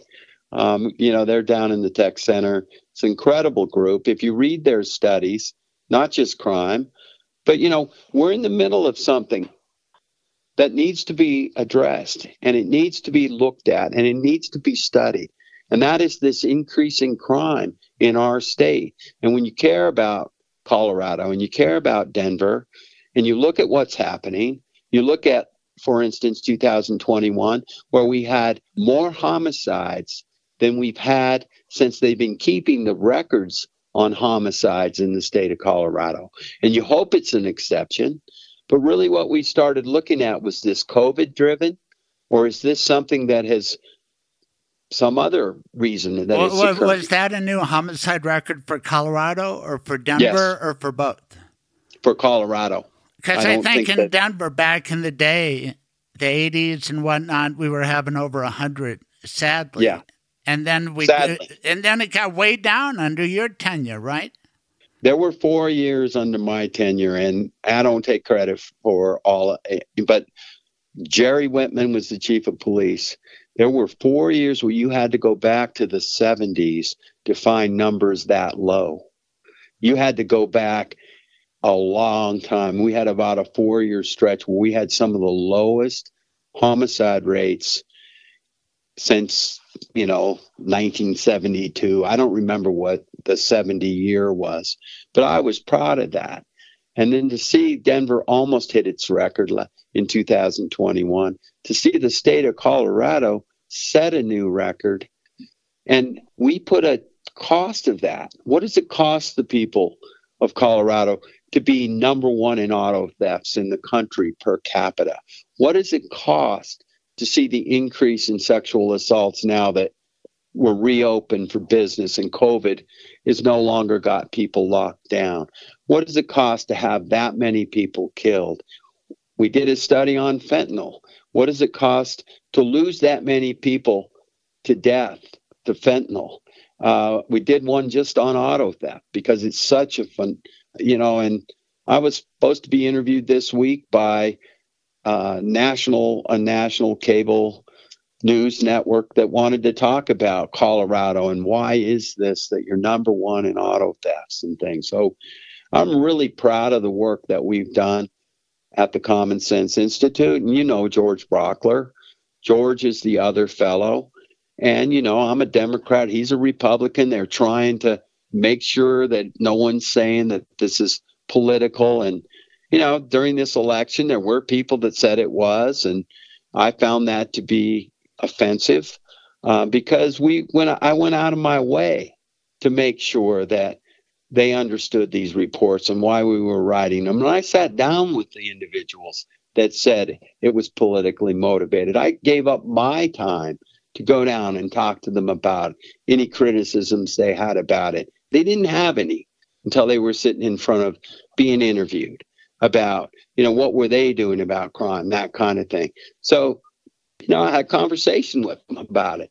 And, uh, I, I, you know, because I, yeah, I salute you for your work on this because I know where you're coming from. And it's not just the property crime aspect of auto theft, which is horrible. God, to get your car stolen, it's awful, but then it leads to other crimes. It leads to homicides, which Sure. is the, the big ticket item. So God bless Who- you for getting involved. Yeah. whose car was Frank Rodriguez driving? Lorraine Martella's, he carjacked Absolute. her. Right. Yeah, and they needed to get out of that alley. They needed to get somewhere else. Yes. They threw her in the trunk Right. and they drove away in her car. Yes. Okay, so that's auto theft. But how many times did you see robberies where they had a car, a, you know, they had the stolen car out in front of the place and then they went and got their real cars and left because people can identify How many cars. crimes start with a, a car break in to steal a gun and then the gun is used or a, a burglary? Right. You and I know these stories, but the way that got a little politicized, Mitch, is that some people took your report and said, this is uh, all Phil Weiser's fault. When it's my experience that no, in Denver, talked to Beth McCann, and uh, the you know it's it's the local DA that has the most to do with crime, And then the allegation that uh, motor vehicle theft was being treated too leniently, and I think it is. But when you and I grew up, it was called joyriding. It was a misdemeanor. Am I right? It, well, there was a misdemeanor, Craig, but remember the felonies? Class four, class three felony. You know what those felonies are today? Class six, class 5 Mm-hmm. You can't tell me that the legislature didn't make a choice to decriminalize, at least in degree, auto theft. Right. No, I And agree with I- that. I- but, but that's I- I that, that's the legislature. That's not the AG, though, right? No, no, it's not the AG. Right. The only, you know, but you got to take the one thing about the AG, and we had great AGs. You know, John Suthers was a great attorney general. I, I partnered with John Suthers when the federal government wouldn't give me money to look at people that had gotten convicted of rape and murder out of Denver to see if we could exonerate innocent people. I put in for that grant. They wouldn't give it to me. I put in for it the next year. They wouldn't give it to me. And they told me I wasn't a state agency. I was the Denver DA. I was like, what are you talking about? I am the elected state prosecutor for Denver. Wouldn't give me the grant. So I called John Suthers up. I said, listen, John, we can get a million dollars. We can look at everybody in the state penitentiary convicted of murder and rape and see if we can exonerate anybody that's doing time innocent. They're innocent and they didn't do it. And John said, send me the grant, Mitch. I sent him what we wrote up. We got the grant. And actually, Michael Dougherty came out at one point to run it from, and he's now the Boulder DA. Right. And we looked at every single individual in the penitentiary that was there for murder, there for rape. We found one down in Grand Junction. We got him out of prison. He served 18 years for a murder that he was not involved in. And we found the real killer who had killed a woman up in Fort Collins. And we used his his DNA matched DNA that had never been tested till we ran that program. John Suthers was a great DA. I mean attorney general. I don't care what party people come from, Craig. What I care about is do they do their job? They do it in the right way? The AG has a responsibility when people are dying at the rate that they were dying with fentanyl. And Weiser certainly stepped up and tried to get that changed and that law changed. He took a position on that, and that's what he should have done because he is a law enforcement official and he may not be responsible for parole, parolees getting out and killing people, all of those kind of things, but he certainly has a responsibility to talk about it. And I think he did. But, you know, we weren't out there to criticize him. The fact that he was running for reelection, you know, maybe he felt that way, but he was wrong. He was dead wrong. And I sat down and talked to him about it when the report came out, and the criticism didn't come when he was looking me in the eye. The criticism came when he was getting interviewed by the Gazette. And that's when he criticized my work and that report. And that's dishonest. So, you know, that's just the way I saw it. And I called him on it. I didn't do it publicly, I did it personally. But I was like, you know, Phil, when I came down and talked to you, you didn't have any of these concerns. And you'd read the report. He's a smart guy. You know, so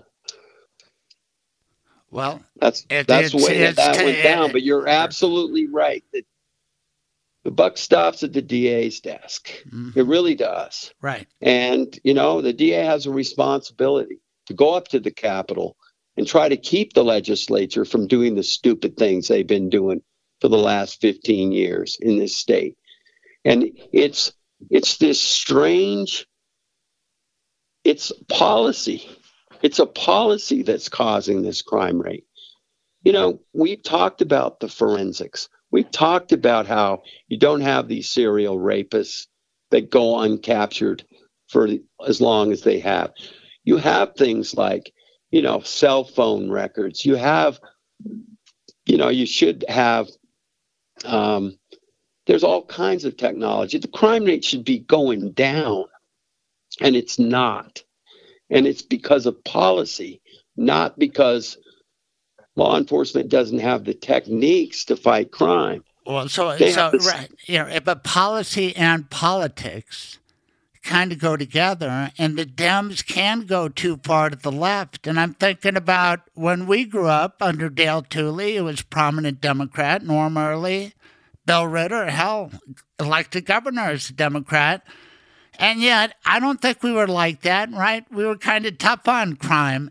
So We were prosecutors, Craig. Right. So, but so can't we? Can't you coach up these Democrats, make them more like we were? I couldn't when I was DA. Well, I go up there and fight against things.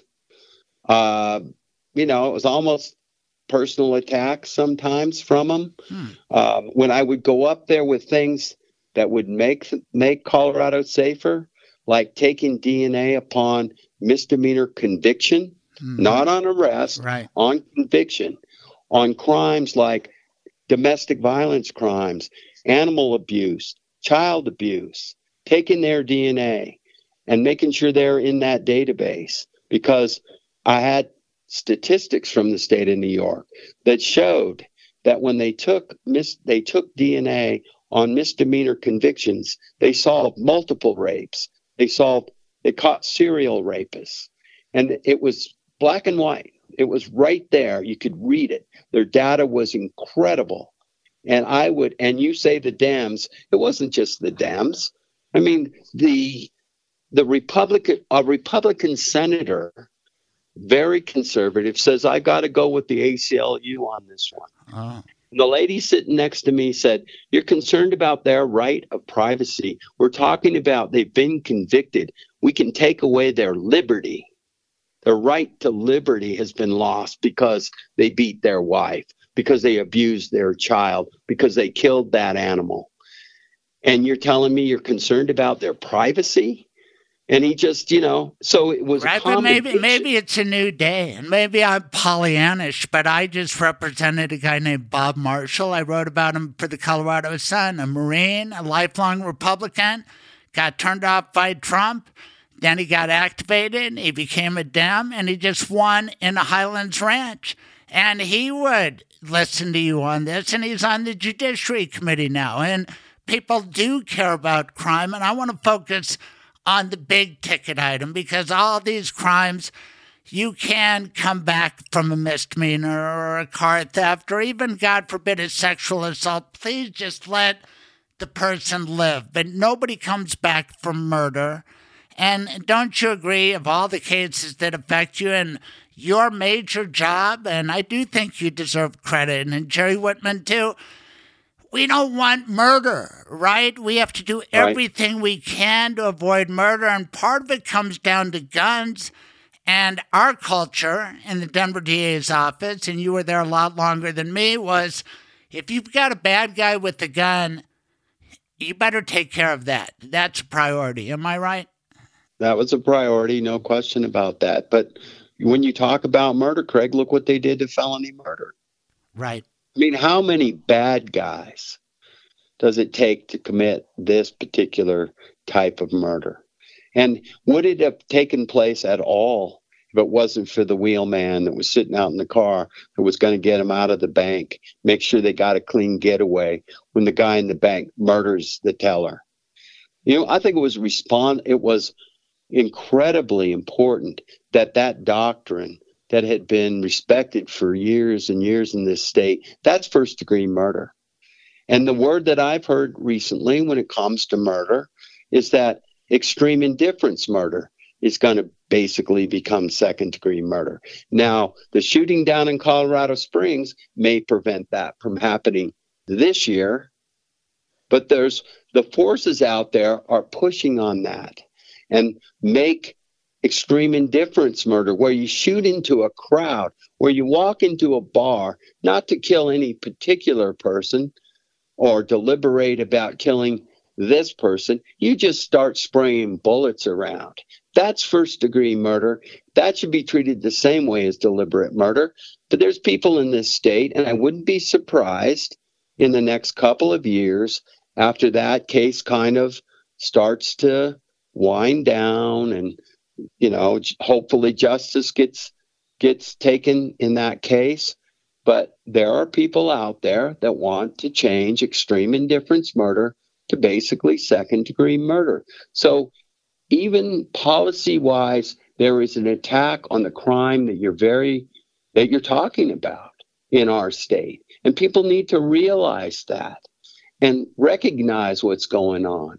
And i and I firmly believe that now that the death penalty is gone in Colorado, there will be a move to change life without parole from being that and go back to what we used to see, where it meant 20 years or 10 years. And there'll be a move to do that. Right. I, I firmly believe that. So when you say this is the crime that you want to try to prevent, there are thing there are people out there they may or may not be elected but they are trying to erode that in our state. And you need to be very careful about that and you need to be watchful because that's what's going on up at the capitol.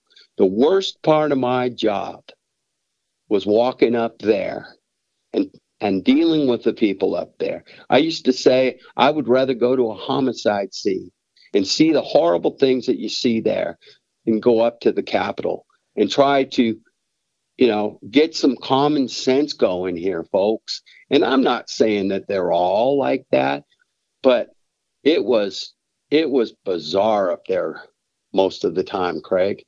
And I don't know if you've ever spent that any time in there up there, but I just had a real problem with it and a problem with what they were doing you know, around some of those horrible juvenile homicides that you were involved in prosecuting, people that killed pregnant girls and their boyfriends because they had broken up, mm-hmm. people that tortured Judge Sparr's son to oh death. Oh my God! You know, people. Shawn Leinen. So, some more, home, uh, some more home invasion crimes. Terrence Mayo and Rochelle Peterson murdered, and uh, by young people. And you said, Craig, you miss it honestly, prosecuting young teenagers for murder, it, eh, that was kind of my swan song. I, I wanted to be the DA, but I was a little burnt out prosecuting, you know, eh, eh, teenagers. Well, they were teenagers, but they were incredibly dangerous people. Mm-hmm. And thank God we aren't seeing that kind of thing like we did there. Because I was there too, Craig. You were in one courtroom, I was in another courtroom.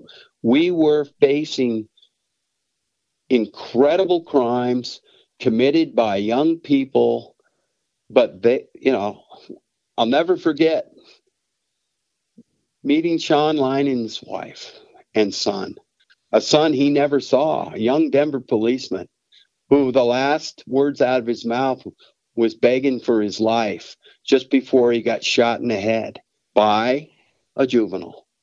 You know, they were capable of doing horrendous things to people. And we recognized that and we handled those cases appropriately, I believe. Right. Should they have ended up with life without parole? No. The Supreme Court said no. So you go back in, but you don't plea bargain the case. Right. You go back in and decide if they get life without parole or if they get life where they could have parole after 40 years. And a lot of those guys had done a lot of that time. And what happened on those cases, and I remember calling you on one of them and saying, Craig, this is what's happening on that case. They're reopening that and they're plea bargaining, bargaining it. That's not right. That's not what you told the father of that girl, that he'd never get out of prison because of the job that you did and the horrible crime that he committed. But that changed because of that law, and then they took advantage of that law and they plea bargained those cases. I had a case with Bill Ritter where we convicted a, a 17 year old and his father of kidnapping and murdering a man. But they kidnapped another man who survived first degree kidnapping, got dismissed. And they never even spoke to the victim about it. That's wrong. Horrible. That was wrong. And that's not what that Supreme Court case that said juveniles have a right to have this determination made. That is not what that case stood for. And I think there were a lot of people in the criminal justice system that were wrong to do it that way and let that happen. Judges let that happen. Yeah, And you and I you know, have I seen. remember- Yeah, I mean the pendulum has swung in our lifetime sentencing, and I always expected it would swing back. It just why does it have to swing so severely? I don't know, Craig, but you cannot blame just the Democrats. You know, when you say the Democrats this, the Democrats that, because I heard some things come out of it's people on the extreme ends of both sides that would come out and would it would align, not for the same reasons, but you know, they would align against things like taking DNA upon arrest, taking DNA after misdemeanor convictions on certain types of crimes that you could prove these are individuals that are committing these other crimes, these murders, these rapes, Yes, and we can catch them soon. I, I, I'm with you on that. So, you know, I, I don't blame, you know, I, when you say the Dems, I mean, you know, well, I was a I- Democrat and I was elected as one. Uh, but, you know, I'd get up there and I couldn't tell one from the other about half the time. If you recall, I prosecuted Michael Cazada along with Tom Clinton. He killed three people at Club Temptation back in the summer of violence, and he was just a badass gang guy. Killed three GW graduates. That wasn't cool, and he, we brought him back from California, convicted Right. him. And you've handled some horrible mass murders, and you brought up the Colorado Springs Club Q case. And I don't know how much you've d- dived into it, but I wondered if this guy could have been stopped because, again, it's a young person with a gun. But he had on June 18, 2021, uh, been surrounded by SWAT in unincorporated El Paso County. His grandparents reported that he pointed a gun at them, started drinking vodka, and said he was going to blow up the house. He showed them bomb making stuff. Eventually, they ran out, and uh, he got charged with class two felonies and a bunch of big crimes. But the grandparents moved to Florida. They didn't want to cooperate, and the case was dismissed. Uh, Have you followed this, Mitch? Yeah, I've been, I've followed it. I've been in, uh, you know, I've had people from, I forget, was it the AP ask me about it? I had, uh, you know, somebody from the Gazette asked me about it. Right, and, and people ask And- you about the hate crime law, bias motivated crime, which is an interesting issue in general, but not so much in this case because he's going to be locked up for the rest of his life. Wouldn't you agree? This is a slam Yeah. dunk case. So the issue Well- to me is why did this happen? Why was this guy in a position to do this? Well, you know, when they asked me, well, didn't the prosecutor make a mistake in this case? And I said he, he got him indicted. And three weeks before speedy trial, he didn't have his witnesses. And he couldn't get in their statements. And if they testified in front of the grand jury, he couldn't use those transcripts because he didn't have the people. And I don't know the scenario about how deep under these people went. But an uncooperative witness can be very difficult, and especially when they're out of state. Right, but easily anticipated in a case like this, correct? Well, it could be, yes. And, you know, and what they tried to do and what they didn't. You mentioned Tom Clinton. Tom Clinton is a dear friend of mine. He canceled a lunch with me this week, but on a regular basis, I see TC. And I used to try cases with Tom Clinton. Incredible trial lawyer. We were doing a murder case, and our star witness went da- under. He disappeared on us. And we had to send an investigator down to Florida. He spent over two weeks doing surveillance and finally found the guy. we had to get him into Florida court. And even then, he could have probably walked away. The, the point of this is there's a law, a uniform law. Florida has signed off, so has Colorado. If you initiate the process, you can force a witness to come back. Well, the way it went down was this, Craig. He brought him in front of the judge, and the judge said, Listen, you get on that plane or you're going to jail here. And our jail's not air conditioned, and I'm going on vacation. I'll be back at the end of the summer. so you're going to spend the entire summer in an unair conditioned jail. You're not going to like it. So be, get on that plane. But there was nobody that put cuffs on him and made him get on that plane. Sure, he would have had to answer to that that Florida judge because of the very rules that you're talking about, and we had properly renditioned him. But we had, like you said, we had a lot of warning that that was going to happen. We invested a lot of resources to finding him there. And I don't know that case well enough to be but, able but, to why, tell you. uh, Right, but you as the DA uh, now, or I mean, you did it for 12 years, there's an expenditure to that kind of thing, but that case you and TC were, were doing, it was important enough for you to spend the money and the effort, right? Right, if you knew about it, if you had enough advance notice of it. And I don't know. You know, I don't know if these grandparents right up to the end were saying, I don't know if they could find them. I don't know if these grandparents said we're on board and changed their mind. All I know is that w- they were up against it. All right, so here's what you running. do. Yeah, but but Mitch, I think you would have done better because that's what the Mitch Well- Morrissey I trained would have done. You would have looked through But- that big blue statute book, and you would have said, "Oh, there's a live stream of this guy threatening the cops." We had a governmental standoff, but here's the kicker, Mitch. The guy said to his grandparents, "I want to be a mass murderer." Right. And That's said- why he was mad. That's why he was mad they were moving to Florida because Right. he wanted to do his mass murder here. So couldn't you come up with interference with governmental operations? Isn't it illegal to have a gun, a firearm, while you're uh, shit faced uh, chugging vodka?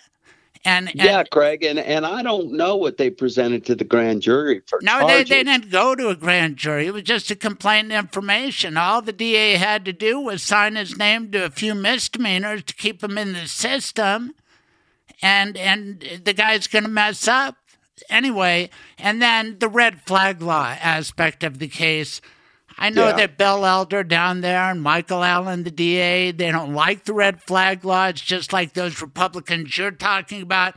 Some guy's going to tell you that it's unconstitutional to take uh, the blood of a misdemeanor convict. No, it's Right. not. But he's going to lecture you on con law, like I hear Right. Bill Elder going on the radio now saying, "Hey, I'm not going to enforce the red flag law because it's unconstitutional. It violates people's Fourth Amendment rights because it's initiated ex parte. Well, everything's initiated ex parte. I I think the red flag law." Is important, and we've had it in effect for a while. We haven't seen it abused in Colorado. Anyway, uh, That's that's where the prevention could have happened because yes. the red light, you know, red flag law, and then you know, it had the had had gone to buy these guns, it would he would have been flagged. And But I think he may know. have made it. He had a 3D printer, which was in Yeah. the report too, and that would have caught the eye of a Mitch Morrissey. He would have said, "Hey, did you get that? He spent thirty grand, according to a relative, and he maybe made a ghost gun." I mean, right, you know, and all of those things, you know, it all of those things, and that's what I said. that There, you could have had different charges. Right? You know, clearly there's a SWAT team there. Clearly there are threats and things like that going on, but those charges weren't there as far as when the speedy trial was well, running. but so what what about what about asking a, about- class four felony bomb making material? Why didn't they go with that? I don't know. I can't tell you why they didn't charge him I, I with can tell every you. single charge they could have brought. Um, certainly, they thought the threats to the grandparents, those kinds of things, you know, the the holding them, keeping them from leaving, those kind of the kidnapping aspects of it were the most serious charges. Right. Um, and they brought those charges.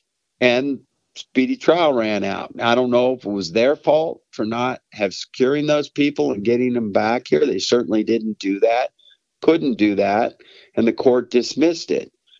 Could they have brought a bunch of a whole plethora, of other charges? Sure, they probably could have.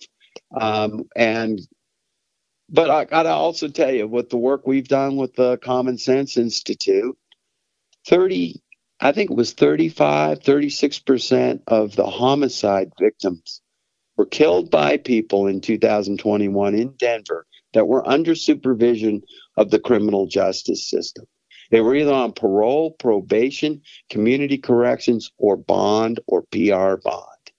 So, this idea that had they prosecuted him for a misdemeanor, now if it was a misdemeanor that would have kept him from being able to buy or buy a gun, then that's that you know then that would have had a difference but i don't quite frankly you look at the criminal justice system it's letting the state of colorado down the people of the state of colorado there's a whole lot of people that are supposed to be being watched by this being supervised by this institution that are killing people right and so you know, to say, okay, had he brought this misdemeanor charge and convicted him, he might have been serving some time.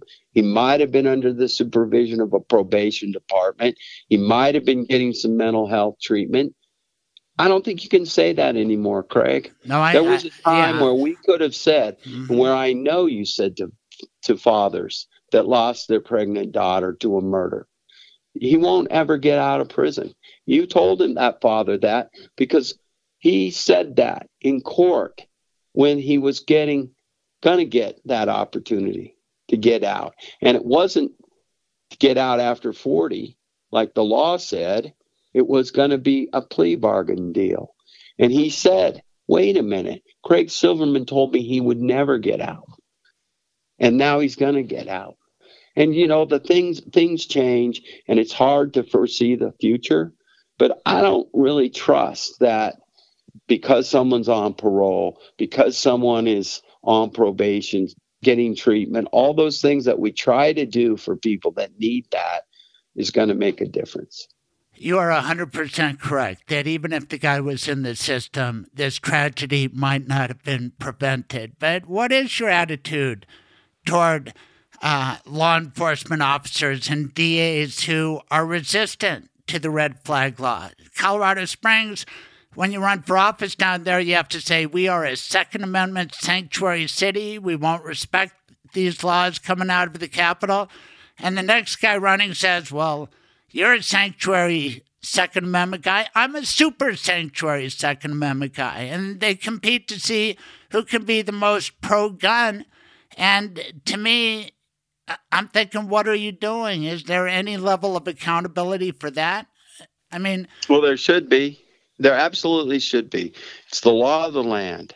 Your responsibility when you take that oath is to uphold the laws of Colorado and to uphold the, Col- the Colorado and the United States Constitution. That's your responsibility. You have to set aside the politics and do that job. And you know, they fought like crazy to keep that from being the law. They went to court to try to get it thrown out. But at some point, they have a responsibility to enforce the law. And that's their job. And if they can't do that based on the oath that they take, they need to walk away from the job. But what And- if they what if they say like Bill Elder, hey, I have my opinion about the Fourth Amendment. I judge this unconstitutional, and guess what? I know an attorney or two, even some of them on the radio, who agree with me. So there, I'm not going to enforce it. Well, you know, that's somebody that should walk away from the job because he's violating the oath that he took to uphold Colorado law. That is Colorado law. I mean, Craig, you know, when we were talking about you getting on the Rodriguez case, you went and sat, you thought about it. You know, it's like, is this something I can do? You know, and if it's not something you can do, then you don't you don't do it. You don't sign up for it. Somebody else, let somebody else do that. I mean, we all have our personal and political opinions, but when you get elected to do a job, when you get hired to do a job that requires you to take an oath to uphold the law, then you have to uphold the law. And if you're not willing to do it because you're not going to get reelected or it just doesn't, you know, your personal opinion on the Second Amendment or something. That's not right. It's not right for prosecutors to not bring charges because they are revolutionizing the criminal justice system. You know, the things that are going on there are the same types of things. You're sworn to uphold the law. Now, you bring the charges, you do what you think's right as far as just disposing of the case, what's fair as far as uh, a plea bargain, that kind of thing. Obviously, you have the right to do all of that, but you've got to uphold the law. And prosecutors that won't bring charges, uh, cops that won't enforce the law, they they should be in a different line of work.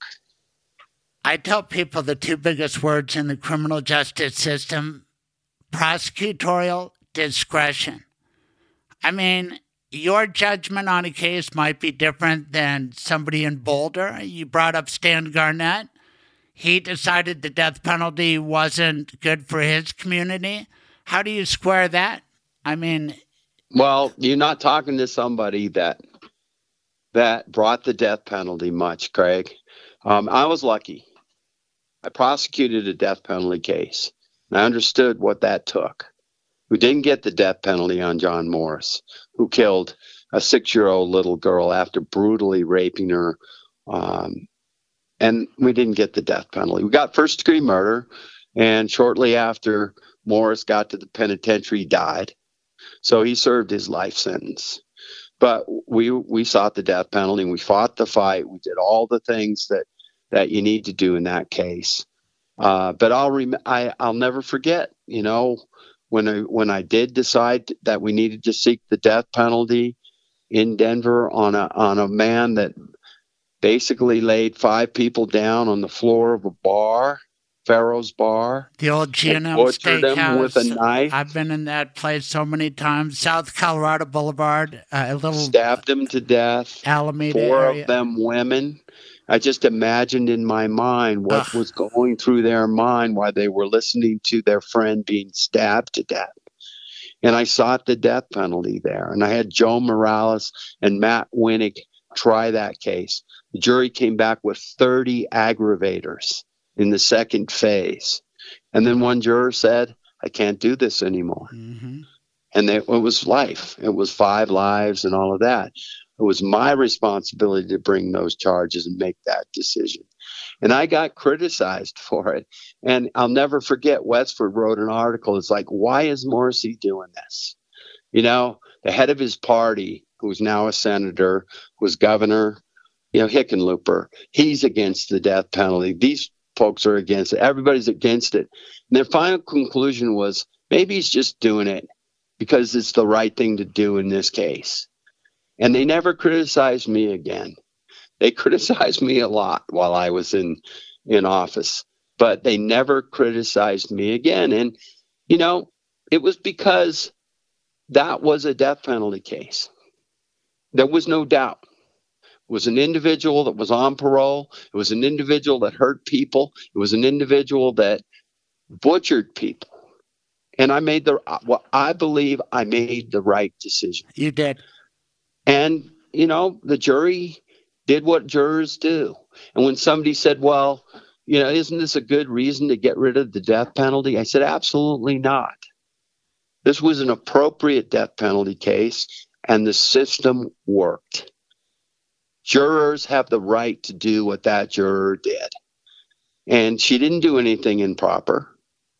She did what, you know, and maybe she shouldn't have been on that jury, and maybe she should have been kicked off or whatever. Mhm. But the system worked.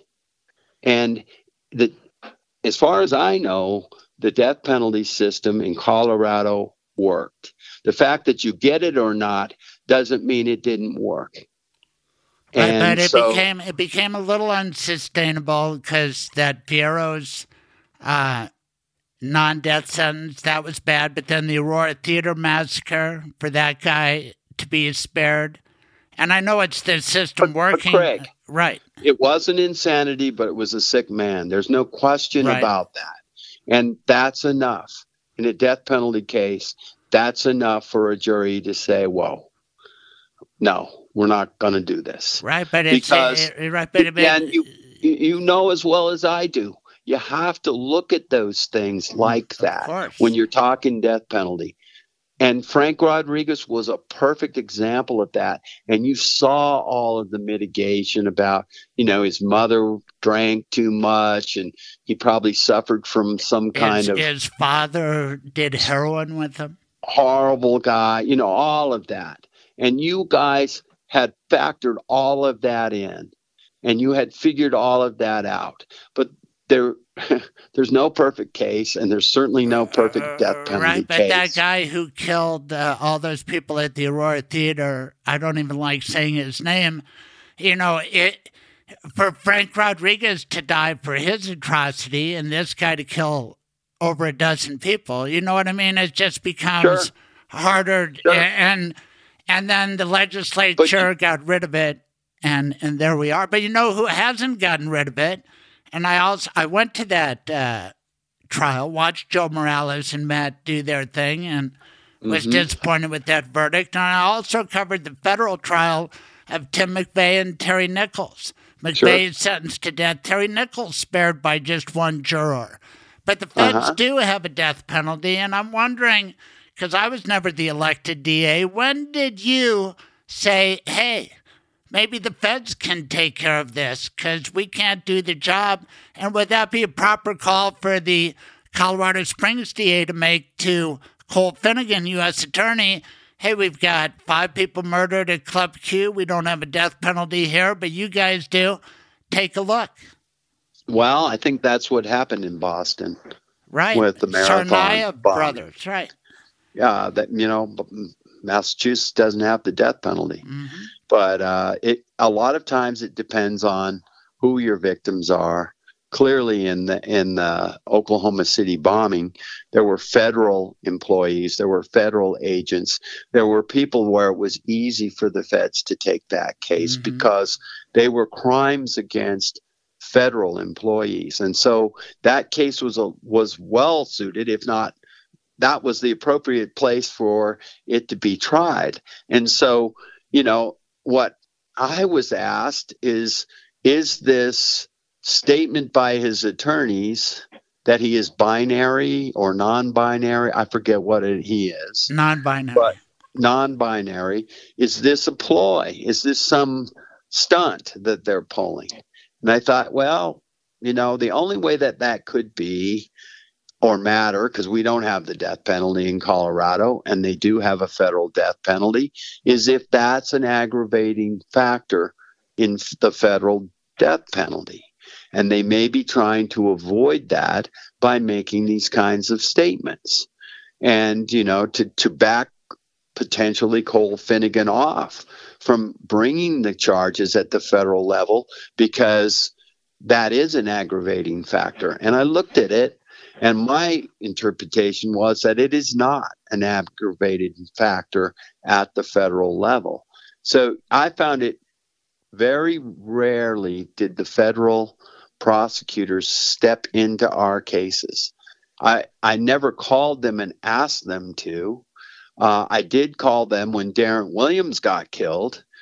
Thank goodness I was part of the task force that was looking at the gangs that were around those guys and missing the Elite Eight, which were the group that knew who killed Darrent Williams on New Year's Eve Yeah, that, 2007. that time's coming up again too. The end of the Broncos season. What a sadness! So many cases you're involved in. Keep going, because I'm curious when you the- get the feds involved.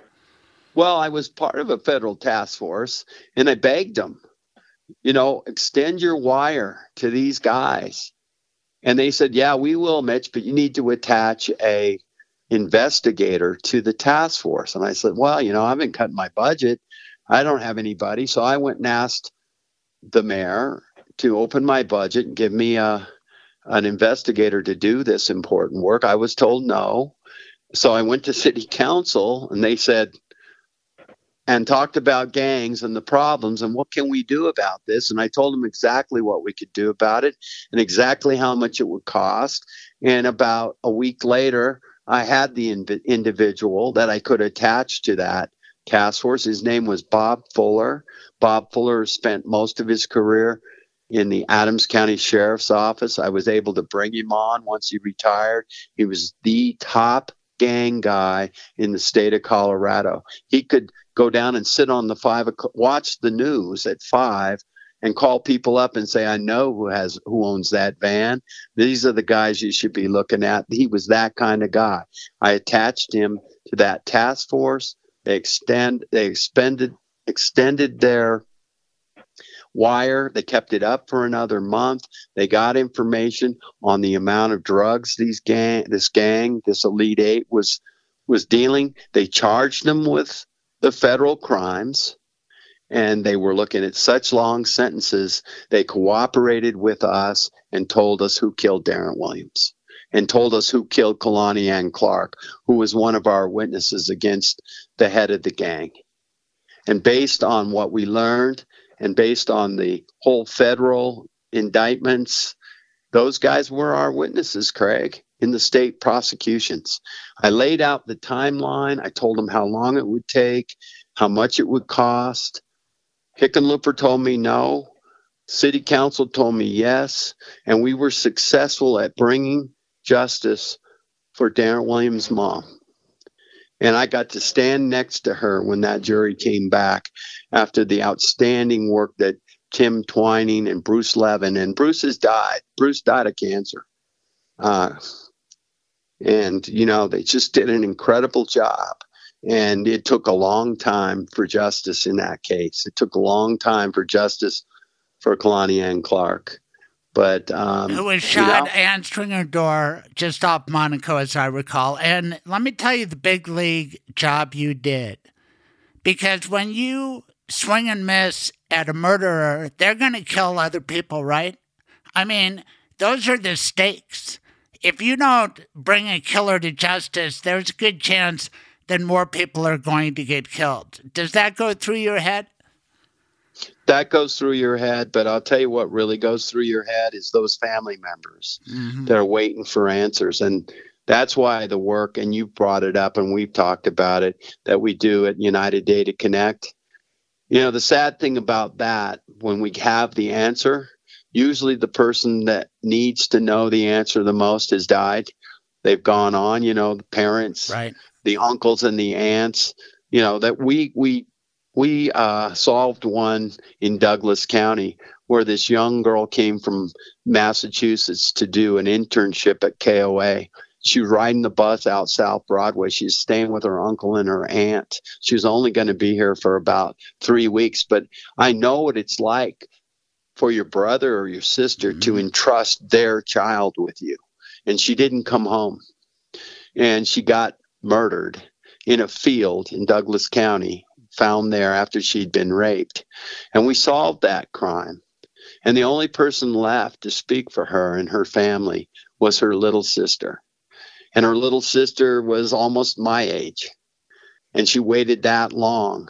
But everybody, and I can't imagine what it was like for that uncle and aunt for the rest of their lives to not know you know and they were entrusted with this girl's life with you know taking care of her and they died without ever having answers without ever knowing and you know i'm not a strong believer in closure because you wake up the next day and that hole in your heart's still there you still don't have your daughter you still don't have your you know, your son, whoever. And I know what these homicide victims go through. And that's why when you say you swing and you miss, uh, there may be another family that suffers right. that kind of anguish. And you knew that, Craig. I saw you deal with victims. I saw you talk to mothers and fathers that had lost, you know, teenage kids, uh, lost their daughters, that kind of thing. You understood it We all understood it, uh, and it was important. But it was also important to do the job right, to do it in a way that was, you know, respected the rights of the individual, in a way that, you know, was ethical, because you know it's a swing and a miss when they reverse your case and you can't re-prosecute it too. Mm-hmm. And that that was I think that that was one of the stressors that was on all of us. But uh, you know, we were we were lucky. We were brought up, we were trained, all those things. We were at a time when it when it was right, and I hope it's still that way. I've lost touch pretty much with what goes on in the Denver DA's office now, but um, you know, it was important what we were doing. It was a it was a rough time. Crack cocaine, Oh, yeah. all of the things that hit the city. It's kind of like this fentanyl now. You know, I'd never seen anything like this stuff. It's horrible. I represent kills some hundreds parents. of oh, people. it's unbelievable. It kills four or five people a day Mhm. in Colorado. And I don't know. I guess I'm just lucky I didn't have to deal with it. I, I, I just want to go back to people with violent tendencies, like Frank Rodriguez, for example. Because when I was in complaints, and occasionally there are borderline cases, and I'd say to the detective, and I worked long enough ago that they would be smoking cigarettes. I'd say to them, What kind of cigarette are we smoking here? Because I was smoking it as much as they were. But that's that's another story. But the bottom line, I'd say, what do we know about this person? And then I'd look at their criminal justice record or hear this or that because uh, just as you've figured out with DNA, these people tend to get in trouble. That's why you want to get misdemeanors um, eh, swabbed, etc. Do you remember a guy named Nelson Stubblefield? Famously threw a water pitcher at Brenda and Bill Ritter, Brenda Taylor and Bill Ritter. He killed. I remember. Go ahead, Craig. No, you go ahead. Do you remember No. him? Tell me, tell me, remind, remind me. I know Uh, the I name. think it was in front of Dick Spriggs in courtroom 11. He was on trial for brutal sexual assault murder, and he threw a water pitcher at the prosecutors. He was just one of those guys who are scary. You know, you could read his record, you could see him in court, you could say, this guy is going to hurt people. Anyway, uh, when I was a baby DA in county court, he had come through county court, courtroom 9H, and there was just a second degree criminal trespass misdemeanor. But I looked at his record and I said, this is my most important case because this guy's going to cause trouble. And I think I got him locked for uh, locked up for three or four months, and then he came out even meaner and he committed those murders. But do you know what I mean? It's Sure. uh, some people just need to be isolated, and for the protection of the public, and that's the big job of a prosecutor to identify those people and make that happen. You know, I, I used to I used to deal with a lot of young lawyers when I was the elected DA, and they come back and say the jury acquitted him, Mitch. I said, did you do the best job you could? Did you argue the argument? Did you put in the evidence? Did you do your job? Because it's not your job to find them guilty. It's the jury's job. And then when they come back and say, you know, did you hear what Judge so and so gave that guy? You know, he worked so hard, we tried the case. I said, well, you know, did you argue the arguments that you needed to? Did you do the best you could at sentencing? Did the victim have an opportunity to address the court because they have a right to? Did you make sure that happened? Yeah. See, I Well, would say that to Michael don't Allen. sentence him, right. Craig. Right? No, I, I, I get you, but in the high Don't find them guilty. Right. You do your job. I You understand. do it the best you can, as professionally and ethically as you can. If somebody else drops the ball, then it's on them. Right. And the hindsight's You know. twenty twenty. But if Michael Allen came to me as an elder statesman, I'd say, Did you think about a misdemeanor? Did you think about a felony bomb charge? I know you don't charge everybody who's drunk with a weapon, but how about this guy? It's a misdemeanor. Why not say, look, this guy's talking about being a mass murderer. Let's get him in the system. Let's watch this guy. Even if his grandparents don't want to cooperate, let's find a way to get him in the system. Bill Elder came on the radio and said, You know what we did? I don't like the red flag law, but we took all his guns and we kept them, even after the case was dismissed. And good for us. Well, you could have kept it going longer. And, and that's Sure. the thing. You, and I know, do you see what I'm saying? Does that make yeah, sense? Craig, I don't disagree with you at all. You know, I just got to tell you, I've been in that situation, and I know you have too, where you did everything you could do, or you thought you did, and then you're getting second guessed. I know what that's like. Right, and, but- you know, sometimes that's appropriate right. to second guess and to ask those questions. And and that's why I tell you, I never once felt uncomfortable going in front of the media because I could explain what we did and why. Mhm. I could I could explain what the case was about, why my people did what they did, what we believed at the time, all of those kinds of things. Was I right all the time? Absolutely not. Was could I have been second, you know, guessed? Could I, there have been somebody saying, "Well, what about this? What about that?" Yeah, all of those things are the are are correct.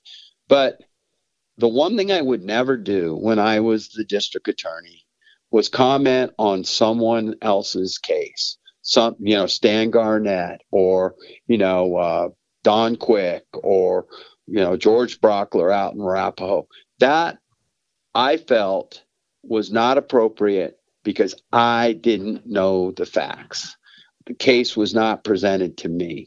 I didn't understand it. So when they would call and ask me to do that kind of thing, I was like, I don't comment on that kind of thing because I understand the complexities of the cases that come before me.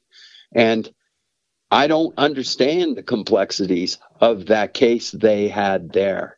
And I don't know enough to know, you know, why that prosecution fell apart. But sometimes you do. Because the Yeah, first time I you do. started, and I, and uh, maybe I'm wrong, but I did it. Even while I was a chief deputy, people came to me about O.J. Simpson, and I offered my opinion. And I still think that the prosecutors blew that case. You're the all-time DNA expert. I mean, is it fair to second guess them, or would you apply that same rule? Hey, I don't know enough. There, we know pretty much. Well, I'll tell you, I know the two guys that put on the DNA in that case. One of them's dad, Woody Clark, and the other is Rock Harmon, Rockne Harmon, graduate of the Naval Academy, a world, uh, a uh, Vietnam veteran. He served time on those river boats that Kerry spent his time in Vietnam on. He's a guy that I know would stand back to back with me because he helped me all along when I was learning DNA because he was one of the only people that knew it. And he'll do a presentation. You should go and see him talk about the things that they were not allowed to put in, the mountain of DNA evidence that they had, the mixture of Nicole Simpson, Simpson's blood, OJ's blood, and Goldman's blood on the inside handle of the door, the driver's side door of the Bronco, a mixture of all of the people involved in that. So he can give you better insight than I can, but he would he'd be the first to tell you that they were not allowed. They didn't get to put on the best evidence that they had, and part of it was the defense strategy. Rush the case to trial before you know mixtures and sorting out mixtures with DNA was it was coming, but it hadn't come yet. It hadn't been ruled admissible in California, and there was incredible evidence that didn't get before that jury. And so, you know, you second guess Garcetti moving the, you know, the Absolutely. moving it from where From OJ Santa lived Monica to downtown to LA. downtown LA. You know as well as I do the difference. He chose to live in a certain community. He should have had a jury from that community. And that would have potentially made a huge difference in that case. But, you know, he probably practically said, listen, they don't have a big enough courthouse. You know, I don't know what his no, right. It was. was. And, you know, that, that brings me back. Yeah, just. No, keep going on OJ because it is fascinating. You know more about it, but I, I, I the decision not to bring a case, uh, in your book, you talk about Norm Early not bringing the Alan Berg case, and you guys were pretty harsh on Norm, and I thought it was justified, and I loved Norm, and I talked to him about it in his last interview. We talked about so many great things, but you know, you were talking about second guessing decisions. Uh, you can keep going on OJ, but in your book, you, you write about Norm Early's decision not to bring charges in Denver. And, and Yeah. Did you write that, or Norm, or both No, of you? No, I wrote it. I wrote it. Can I I, read it. it. to everybody right now? If you want to, sure. I mean, I, I, haven't- I don't Uh, have it no, in front of me, Yeah, but go no, ahead. fi- finish it up about OJ if you want, but it comes down Well, to the same thing, which is, you know, what what courthouse are you going to use? That's the first decision a, a DA makes. Normally, it's the one you know right there, but sometimes it's different. Sure, it's where the person lives. I mean, I I never had the luxury of having more than one courthouse, but uh, you know, out there they they seem to, and you know, I think that was a that was a mistake. Uh, there were a lot of mistakes made. Um, you know, who knows? The, didn't one of the prosecutors have some health issues that he had to bow out of the case? Who knows? He may have made and, and uh, Christopher Darden and uh, what was her name? Yeah. Marcia Clark. Her real name, Yeah, Marshall I mean, Horowitz. Didn't they that- have an affair during the trial too? That couldn't. Yeah, help. Craig, you know that I can't comment on a lot of that stuff, but uh, Well, you know I- there were there were mistakes made, Yes. no doubt. There were there were strategies by the defense that were very effective. Um, you know, those the guys that came in and challenged the DNA, uh, they did a good job. I think they regretted the job they did because they eventually set up the Innocence Project, Mm-hmm. where they used the very science that they attacked to not only get innocent people out, but to make an awful lot of money with the with the civil lawsuits that they brought Right. after the fact. Barry Scheck And and, I- Peter Neufeld, as I recall. They regretted, I think, the job they did in Yeah, it's, it, it- it's hard for me to take the Innocence Project serious enough, knowing that Barry Scheck used DNA to get OJ off. Right. So, you know, those things go on, but it's hard to to second guess people. It's hard to armchair quarterback, you know, and when you're in the arena and you're being, you know, you're you're being asked to make those calls, you got to make them. And I know, but are you you did- always right? No, But not you, always you right. did second guess Norm, and I'm going to read this. And Sure. uh, I mean, well, Norm was criticized. Oh, no kidding. you Let me let me just read this. The background, of course, was June 18, 1984, that Alan Berg was shot dead, 1400 block of Adams Street. Your book details it. It rocked my world because I used to listen to Alan Berg. I was a young deputy DA, not of sufficient stature to get involved in this, but I was in the office. Were you already in the office as of Alan Sure. Berg getting killed? Sure. And so, I started in '83. Yeah, so you were like me, looking up at who was it, Jeff Bayless and David Heckenbach, uh, Yep. who were They assigned- went out. and they decided, no, we're going to let the feds do it. They're going to be tried for RICO in Seattle. And I'm thinking, wow, four people come to Colorado, Denver, to kill a Jewish guy, to suppress his freedom of speech, and we're not going to prosecute. And Norm said we didn't have sufficient security at the city and county building. I read that one day, and I'm thinking, what? Come on, we're going to spend whatever it takes to bring justice here, maybe even a death penalty. Anyway, this is Mitch Morrissey on page 242 of his amazing book. Early received significant criticism in 1984 for his failure to bring criminal charges against a group of neo Nazis responsible for the murder of popular but acerbic radio talk show host Alan Berg, who was Jewish. An automatic weapons wielding assailant gunned down Berg in front of his Capitol Hill apartment. The evidence eventually led to a right wing white supremacist group known as the Order. Even though the killers of Berg were convicted on federal charges and given long prison sentences, Early's reluctance for fiscal reasons to try the killers on state criminal charges was round, roundly condemned.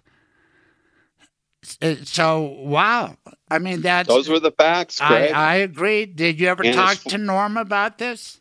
it was footnoted uh, of Yes. Denver Post, June 17th, 2019, Mm-hmm. website, post, you know, where you can go and read about it. June 17, 2009. Right. Right. So, so I stated the facts there. Mhm. Um, I never got to talk to Norm about it. Um, I, you know, and I was lucky enough to be in front of Jeff Bayless, who I think was the best judge that I have ever been in front of or ever seen. And he was a man that I respected. That, and I don't know the advice he gave Norm, but you know, I mean, he sent his people out and he saw what they did and he made a decision. And you know, I don't think he made it out of any animus towards Alan Berg. I think that, you know, I don't know. I, I don't really know the state of the evidence. I know that the gun sits in the Denver crime lab to this day that he was gunned down with because it's one of those unique weapons that they have in their gun library. And you can look at it when you look at their gun library that they have. There's the weapon that killed Berg. I know that. I've seen that. But he was roundly, you know, he was criticized, roundly criticized. Uh, and I don't know what he was considering. People do get out, used to escape from the city and county building. You remember when they they had they they shot an individual's way out of there. Two- Kanoki. He Right. go down the so back it did happen there. It wasn't the safest place, wasn't the most secure place, and certainly the new justice system or courthouse is much more secure. but not as Um, good. I don't really remember his reasons. I knew it was that financially it, it didn't make he didn't think it made sense. Uh, but I never had an opportunity to talk about it. now, did you But ever I'll give say you and I- another yeah, example, Craig. please. Go ahead. Bundy. Yeah. Bundy was brought to Colorado. Bundy was serving a sentence for kidnapping a girl that survived. She had a handcuff on her when she was found. And Bundy got convicted and sentenced to prison. And they brought him to Colorado to stand trial in Aspen for the murders up there. And um, he uh, escaped twice. He jumped out of They the window. the That's the case time. that I tried Quentin Wortham in, in that courtroom. We know the window he jumped out of in the Pitkin County Courthouse. And you know Brian McConaty. Yes. Brian's a good friend of mine. His family, you know, everybody knows McConaty in Horan in Denver. His dad was the McConaty that ran, you know, the more he was a mortician, buried my relatives. I remember him at my grandfather's funeral when I was just a little boy. Brian prosecuted Bundy in Aspen. And he escaped and got caught, broke his leg, all of that. Then he escapes again and from the Glenwood jail. And he ends up down in Florida. How many people he kill out down there? I know he killed a little girl he got the death penalty for. Mm-hmm. He went into a sorority, killed people, killed young women there. So there is a risk to bring people that you know are going to do life or long time sentences in a federal system to a state to prosecute them. There's that risk. There's always things like that that could happen. And Bundy is is a is a prime example of that. They brought him out of a penitentiary to a place that he was able to jump out a window and escape or crawl through a vent and escape. And he did it twice and he did it to the point where people died because of it. So, you know, was it a mistake to bring him to Aspen? He should have stood justice for murdering those women. But you know, a lot of people died based on the decision that was Boy, made there. That's uh, so so interesting. what you know, you have to weigh those things. And, you know, if Norm knew the future, I certainly never did. I knew Norm well. And, you know, I was sad to see that he died this year. I went to his funeral. I saw you there. Um, his memorial. right? Uh, but, uh, you know, I mean, he did the best job he could do. And the way I always saw Norm, when people would criticize him, sometimes people that worked for him would criticize him. I said, who could do a better job than Norm does? Who could stand up to what Norm stands up to? Who is a better voice for what we try to accomplish every day in the courtroom? Norm Early had our backs. He always had your back. He always had my back. If you did something wrong, did something unethical, he called you on it. But, you know, we all understood what we were supposed to try to get done. And Norm was, I thought, was the most amazing spokesman for what we did. To criticize him for that decision, he may have been wrong, he may have been right. He made the decision. And when you're an elected official like that in a prosecution role, you got to make tough decisions. I'm sure it wasn't something he did easily. I agree. Did you ever think about bringing the case when you were DA? Because it was no. first degree murder and there was no, no in fact, most of those guys were dead. Craig. Right, right. Most of those guys were dead by the time I was the DA. If you real, if you remember, mm-hmm. they almost all went to the federal prison. Bruce, Pierce, yeah, the only guy really eligible for capital punishment was the trigger man, in my judgment, Bruce Allen Pierce, and he was a convicted felon, a horrible person. He's sure. the guy who fired those bullets in, and and it's just interesting that. Uh, the the successor DAs, not you, could have maybe brought that charge, but nobody did. I just don't. Well, think, and you know, yeah. I, there was examples of that. You know, I used to get called and say, "Well, what do you think about um, Stan Garnett bringing all these cold cases?" And I said, "Well, does he have new DNA evidence?" Well, no. I said, "Well, you know, those are old cases that weren't prosecuted." That can be prosecuted. And you talked about prosecutor, prosecution, the discretion that prosecutors mm-hmm. have. Alex Hunter didn't bring those charges. Right. Stan Garnett did. I said, but you know, you can't really call those cold cases. Wasn't like they went unsolved. They were solved. They knew who the suspect was. They just were never brought. So those are old cases that are now being prosecuted and there is no statute of limitations on that. And so, you know, I, I applaud Stan Garnett for that, but you can't call them cold cases.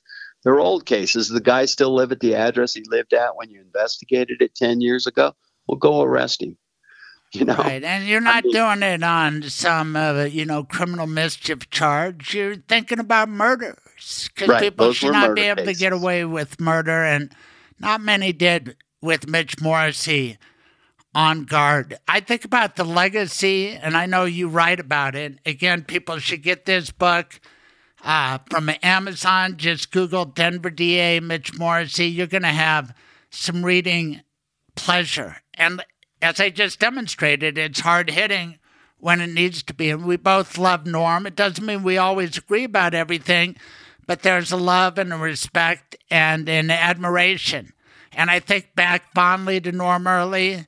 He and I had our disagreements. Dale Tooley, who hired me, and I think they were giants. And then when uh, Dale Tooley tried to be mayor of Denver, Norm Early succeeded him. And then Norm wanted to be mayor of Denver, and Bill Ritter succeeded him, appointed by Governor Romer. Norm had been appointed by Governor Lamb. Then right. you succeeded uh, Bill Ritter, who went on to be governor. He was smarter than all of us. He said, forget about mayor. I'm going right for the governor's job. And damned yeah. if he didn't win. But what about you, Mitch Morrissey? You're young. You've got energy. Denver needs a new mayor. What about you? I don't live in Denver. You could move. I moved. Oh, I don't no. live in Denver that's, anymore. That's Craig. my excuse, too. My mother in law died in a house that she'd lived in since 1959. And it is an incredible place. And I was lucky enough to be able to move there. And it's not far from Denver. Uh, it borders Denver. It's in Lakewood. Um, so any DA's office I'd run for would be uh, Jeffco. Nice. Any uh, mayor's o- office I would run for would be uh, would be Lakewood. Uh, so, you know, I'm kind of out of the jurisdiction, so I'm out of the running.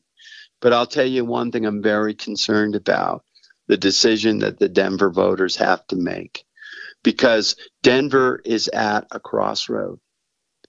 Denver is confronted with all kinds of problems, not just criminal justice problems, not just a police department that has an inability to retain good officers or officers in general that has a, uh, inability to recruit, just like every other law enforcement agency in Colorado, where you have to give them bonuses and benefits just to apply, where you have, you know, 200 open spots.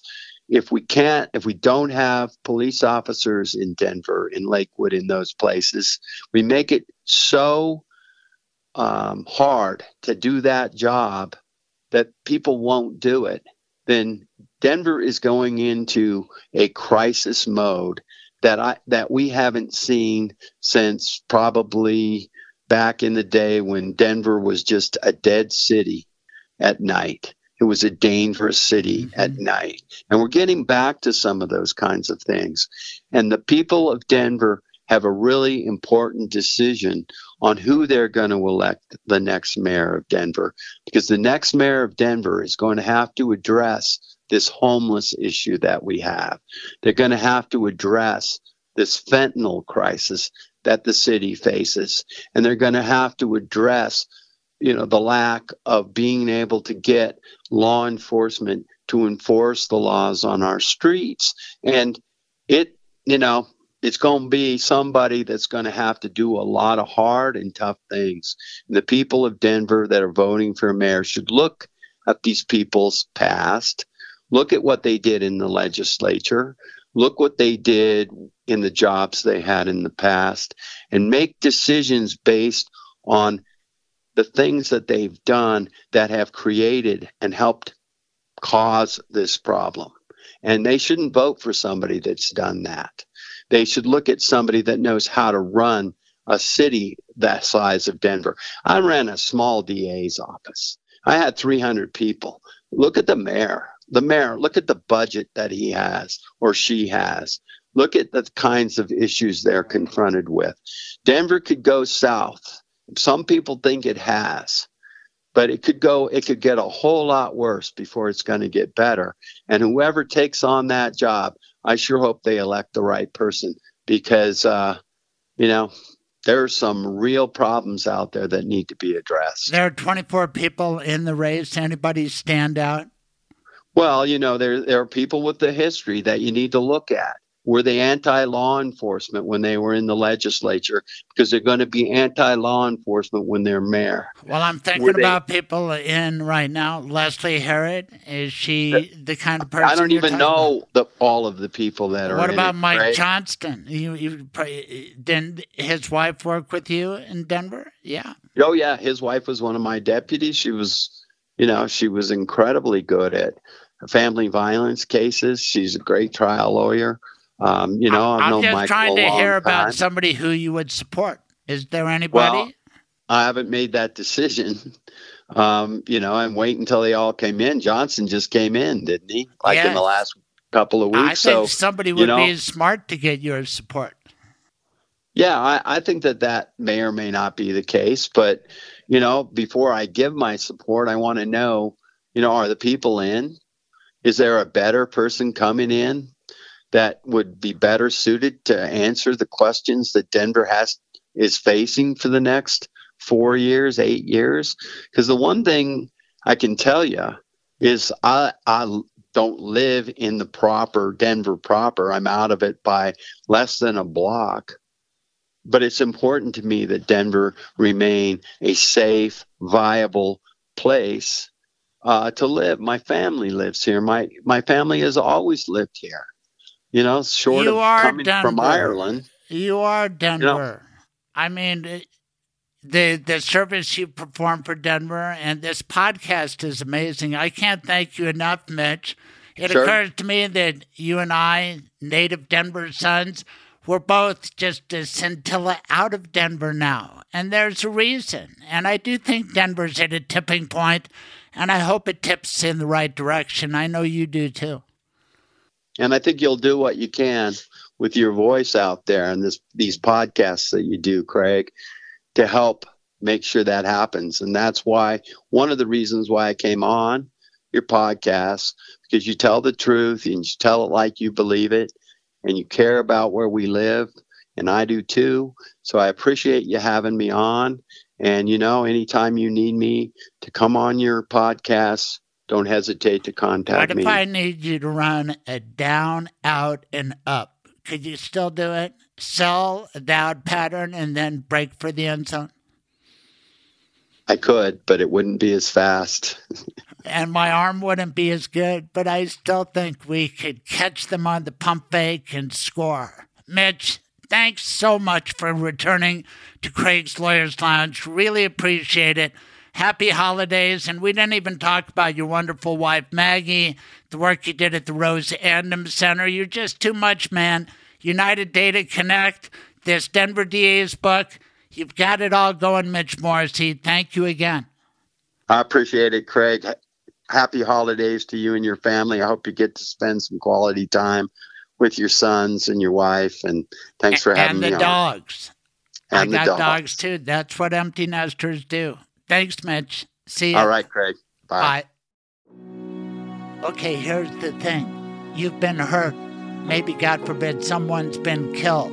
You don't know what to do. If it happened in Colorado, please get a hold of me.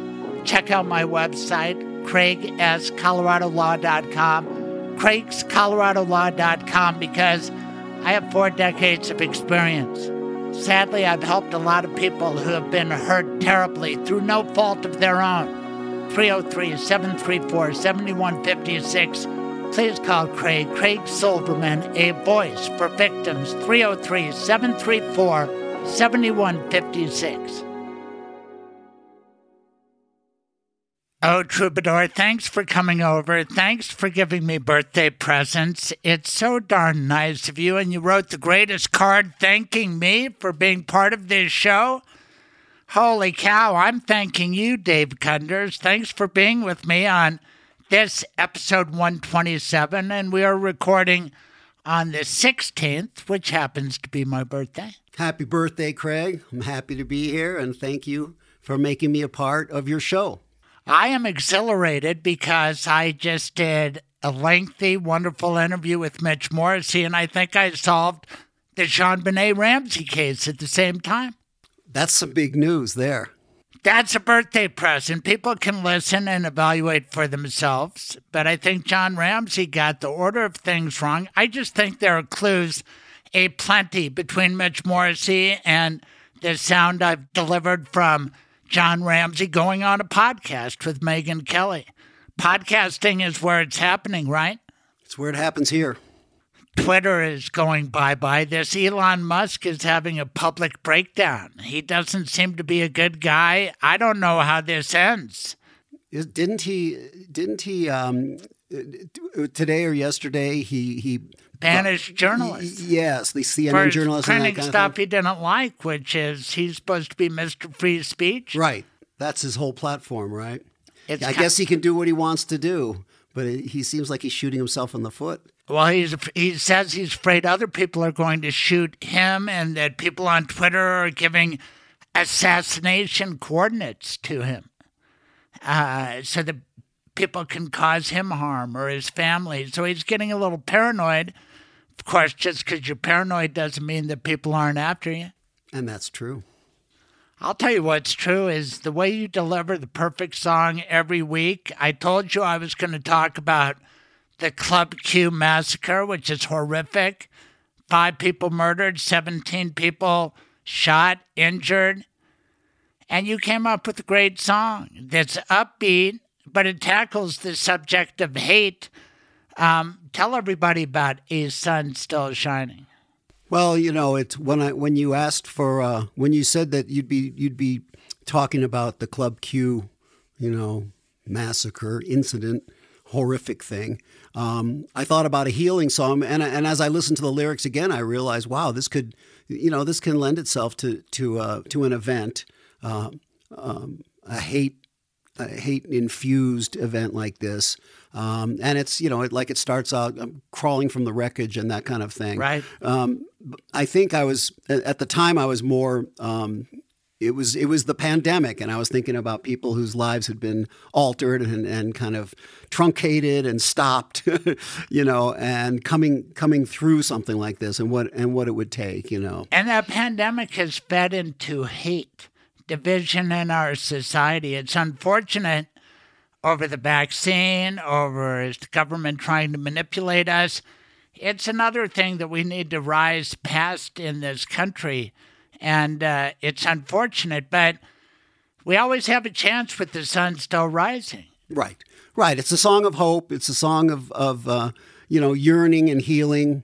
But but it definitely points to some, uh, you know, like you said, hate and the kind of thing that that uh, that we're experiencing today. I even I was even reading about. Um, you know some of the Proud Boys now, the, even now, just two weeks after Club Q in Colorado Springs, um, how they're protesting some LGBTQ, right? Uh, um, you know, protests or, or drag queen protest. Yeah, I'd like to find yeah. out more. You know, he did it right before it was uh, uh, trans, uh, uh, you know, recognition day.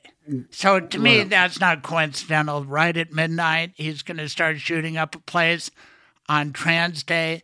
I don't know why he did it, but we debate with uh, Mitch Morrissey whether there should be a death penalty. You remember uh, the Tsarnaev brothers who did the Boston massacre or the Boston Marathon Right. bombing? Yeah. Because Massachusetts did not have capital punishment, the feds prosecuted the guy, young man. Remember, he was on the cover of GQ and convicted him, and he got sentenced to death.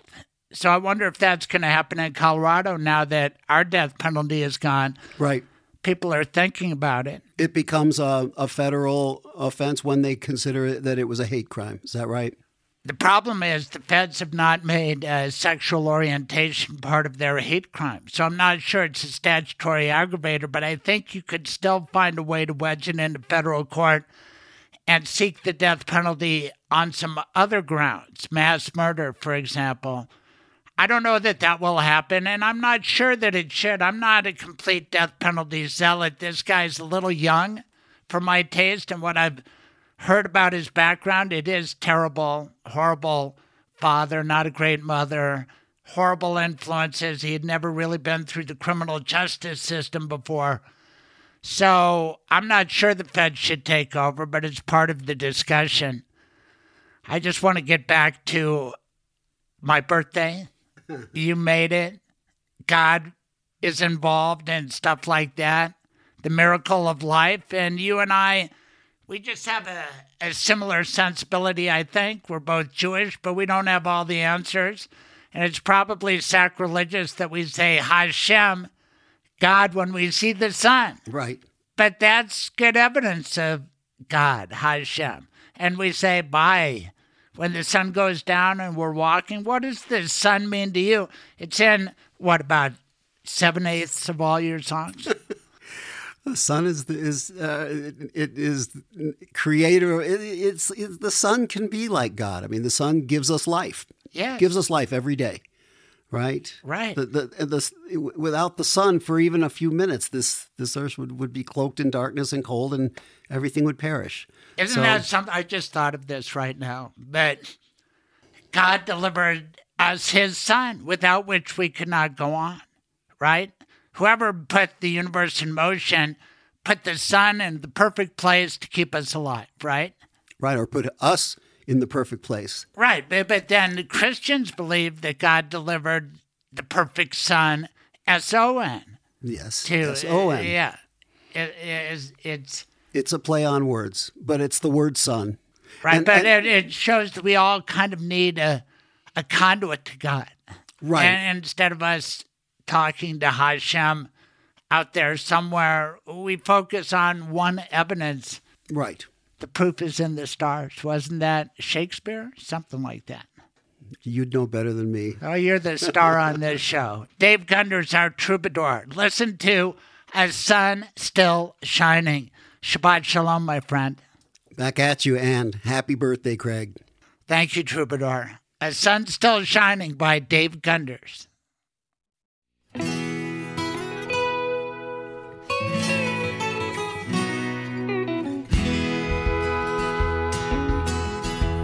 Sending out a message, crawling from the wreckage. Anybody left gonna take this car?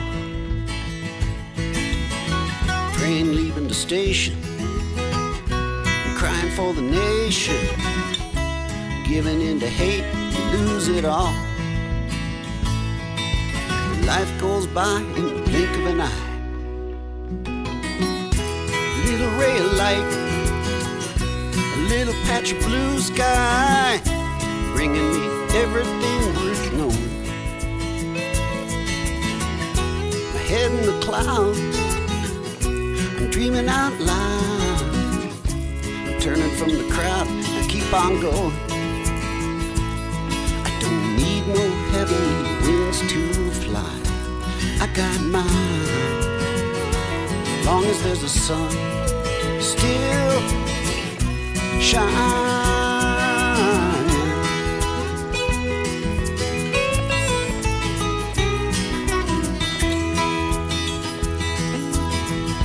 We're heading out of town.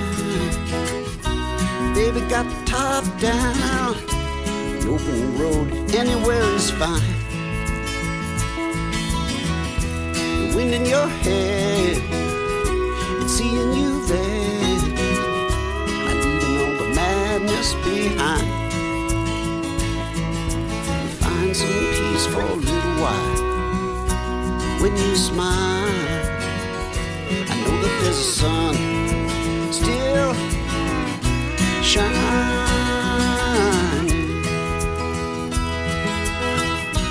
Reality shifting, the darkness lifting. Knowing your love is here, fine.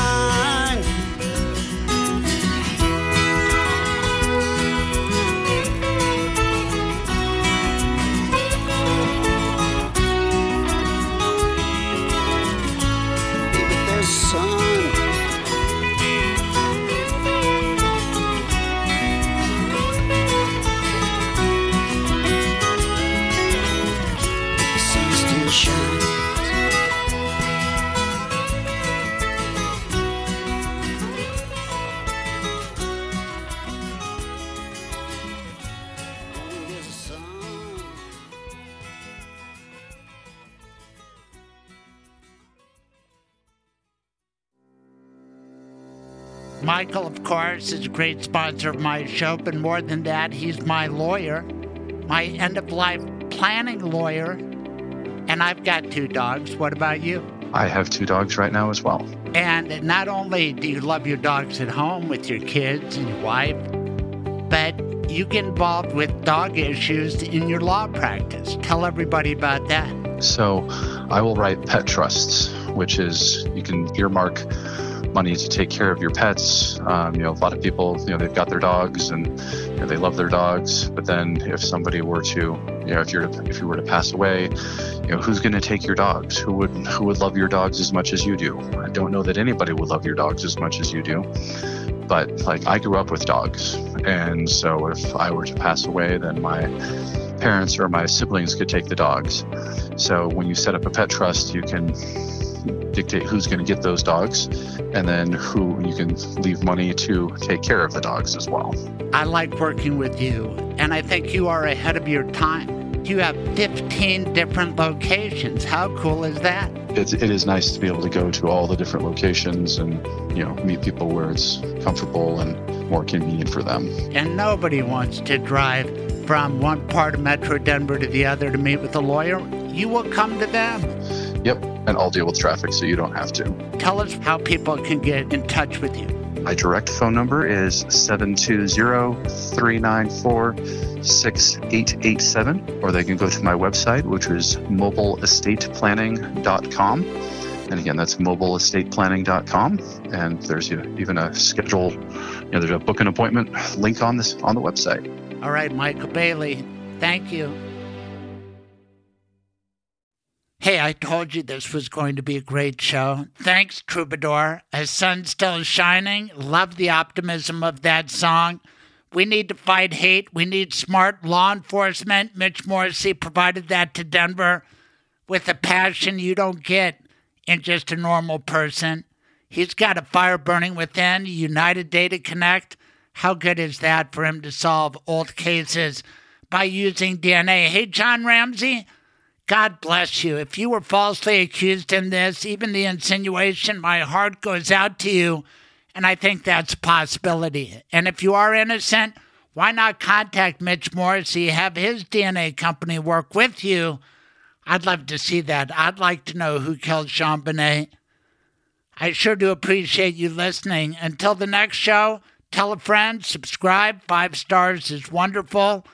This show in particular, I think, deserves it. Until next time, maybe not till 2023, Happy New Year, Happy Holidays, Merry Christmas, Happy Hanukkah. Thank you. Thank you for listening. Tune in live every Saturday morning, 9 to noon Mountain Time. Visit thecraigsilvermanshow.com for the podcast, blog, and more. Be sure to subscribe on all major podcasting platforms to be updated when new episodes are available. This has been The Craig Silverman Show.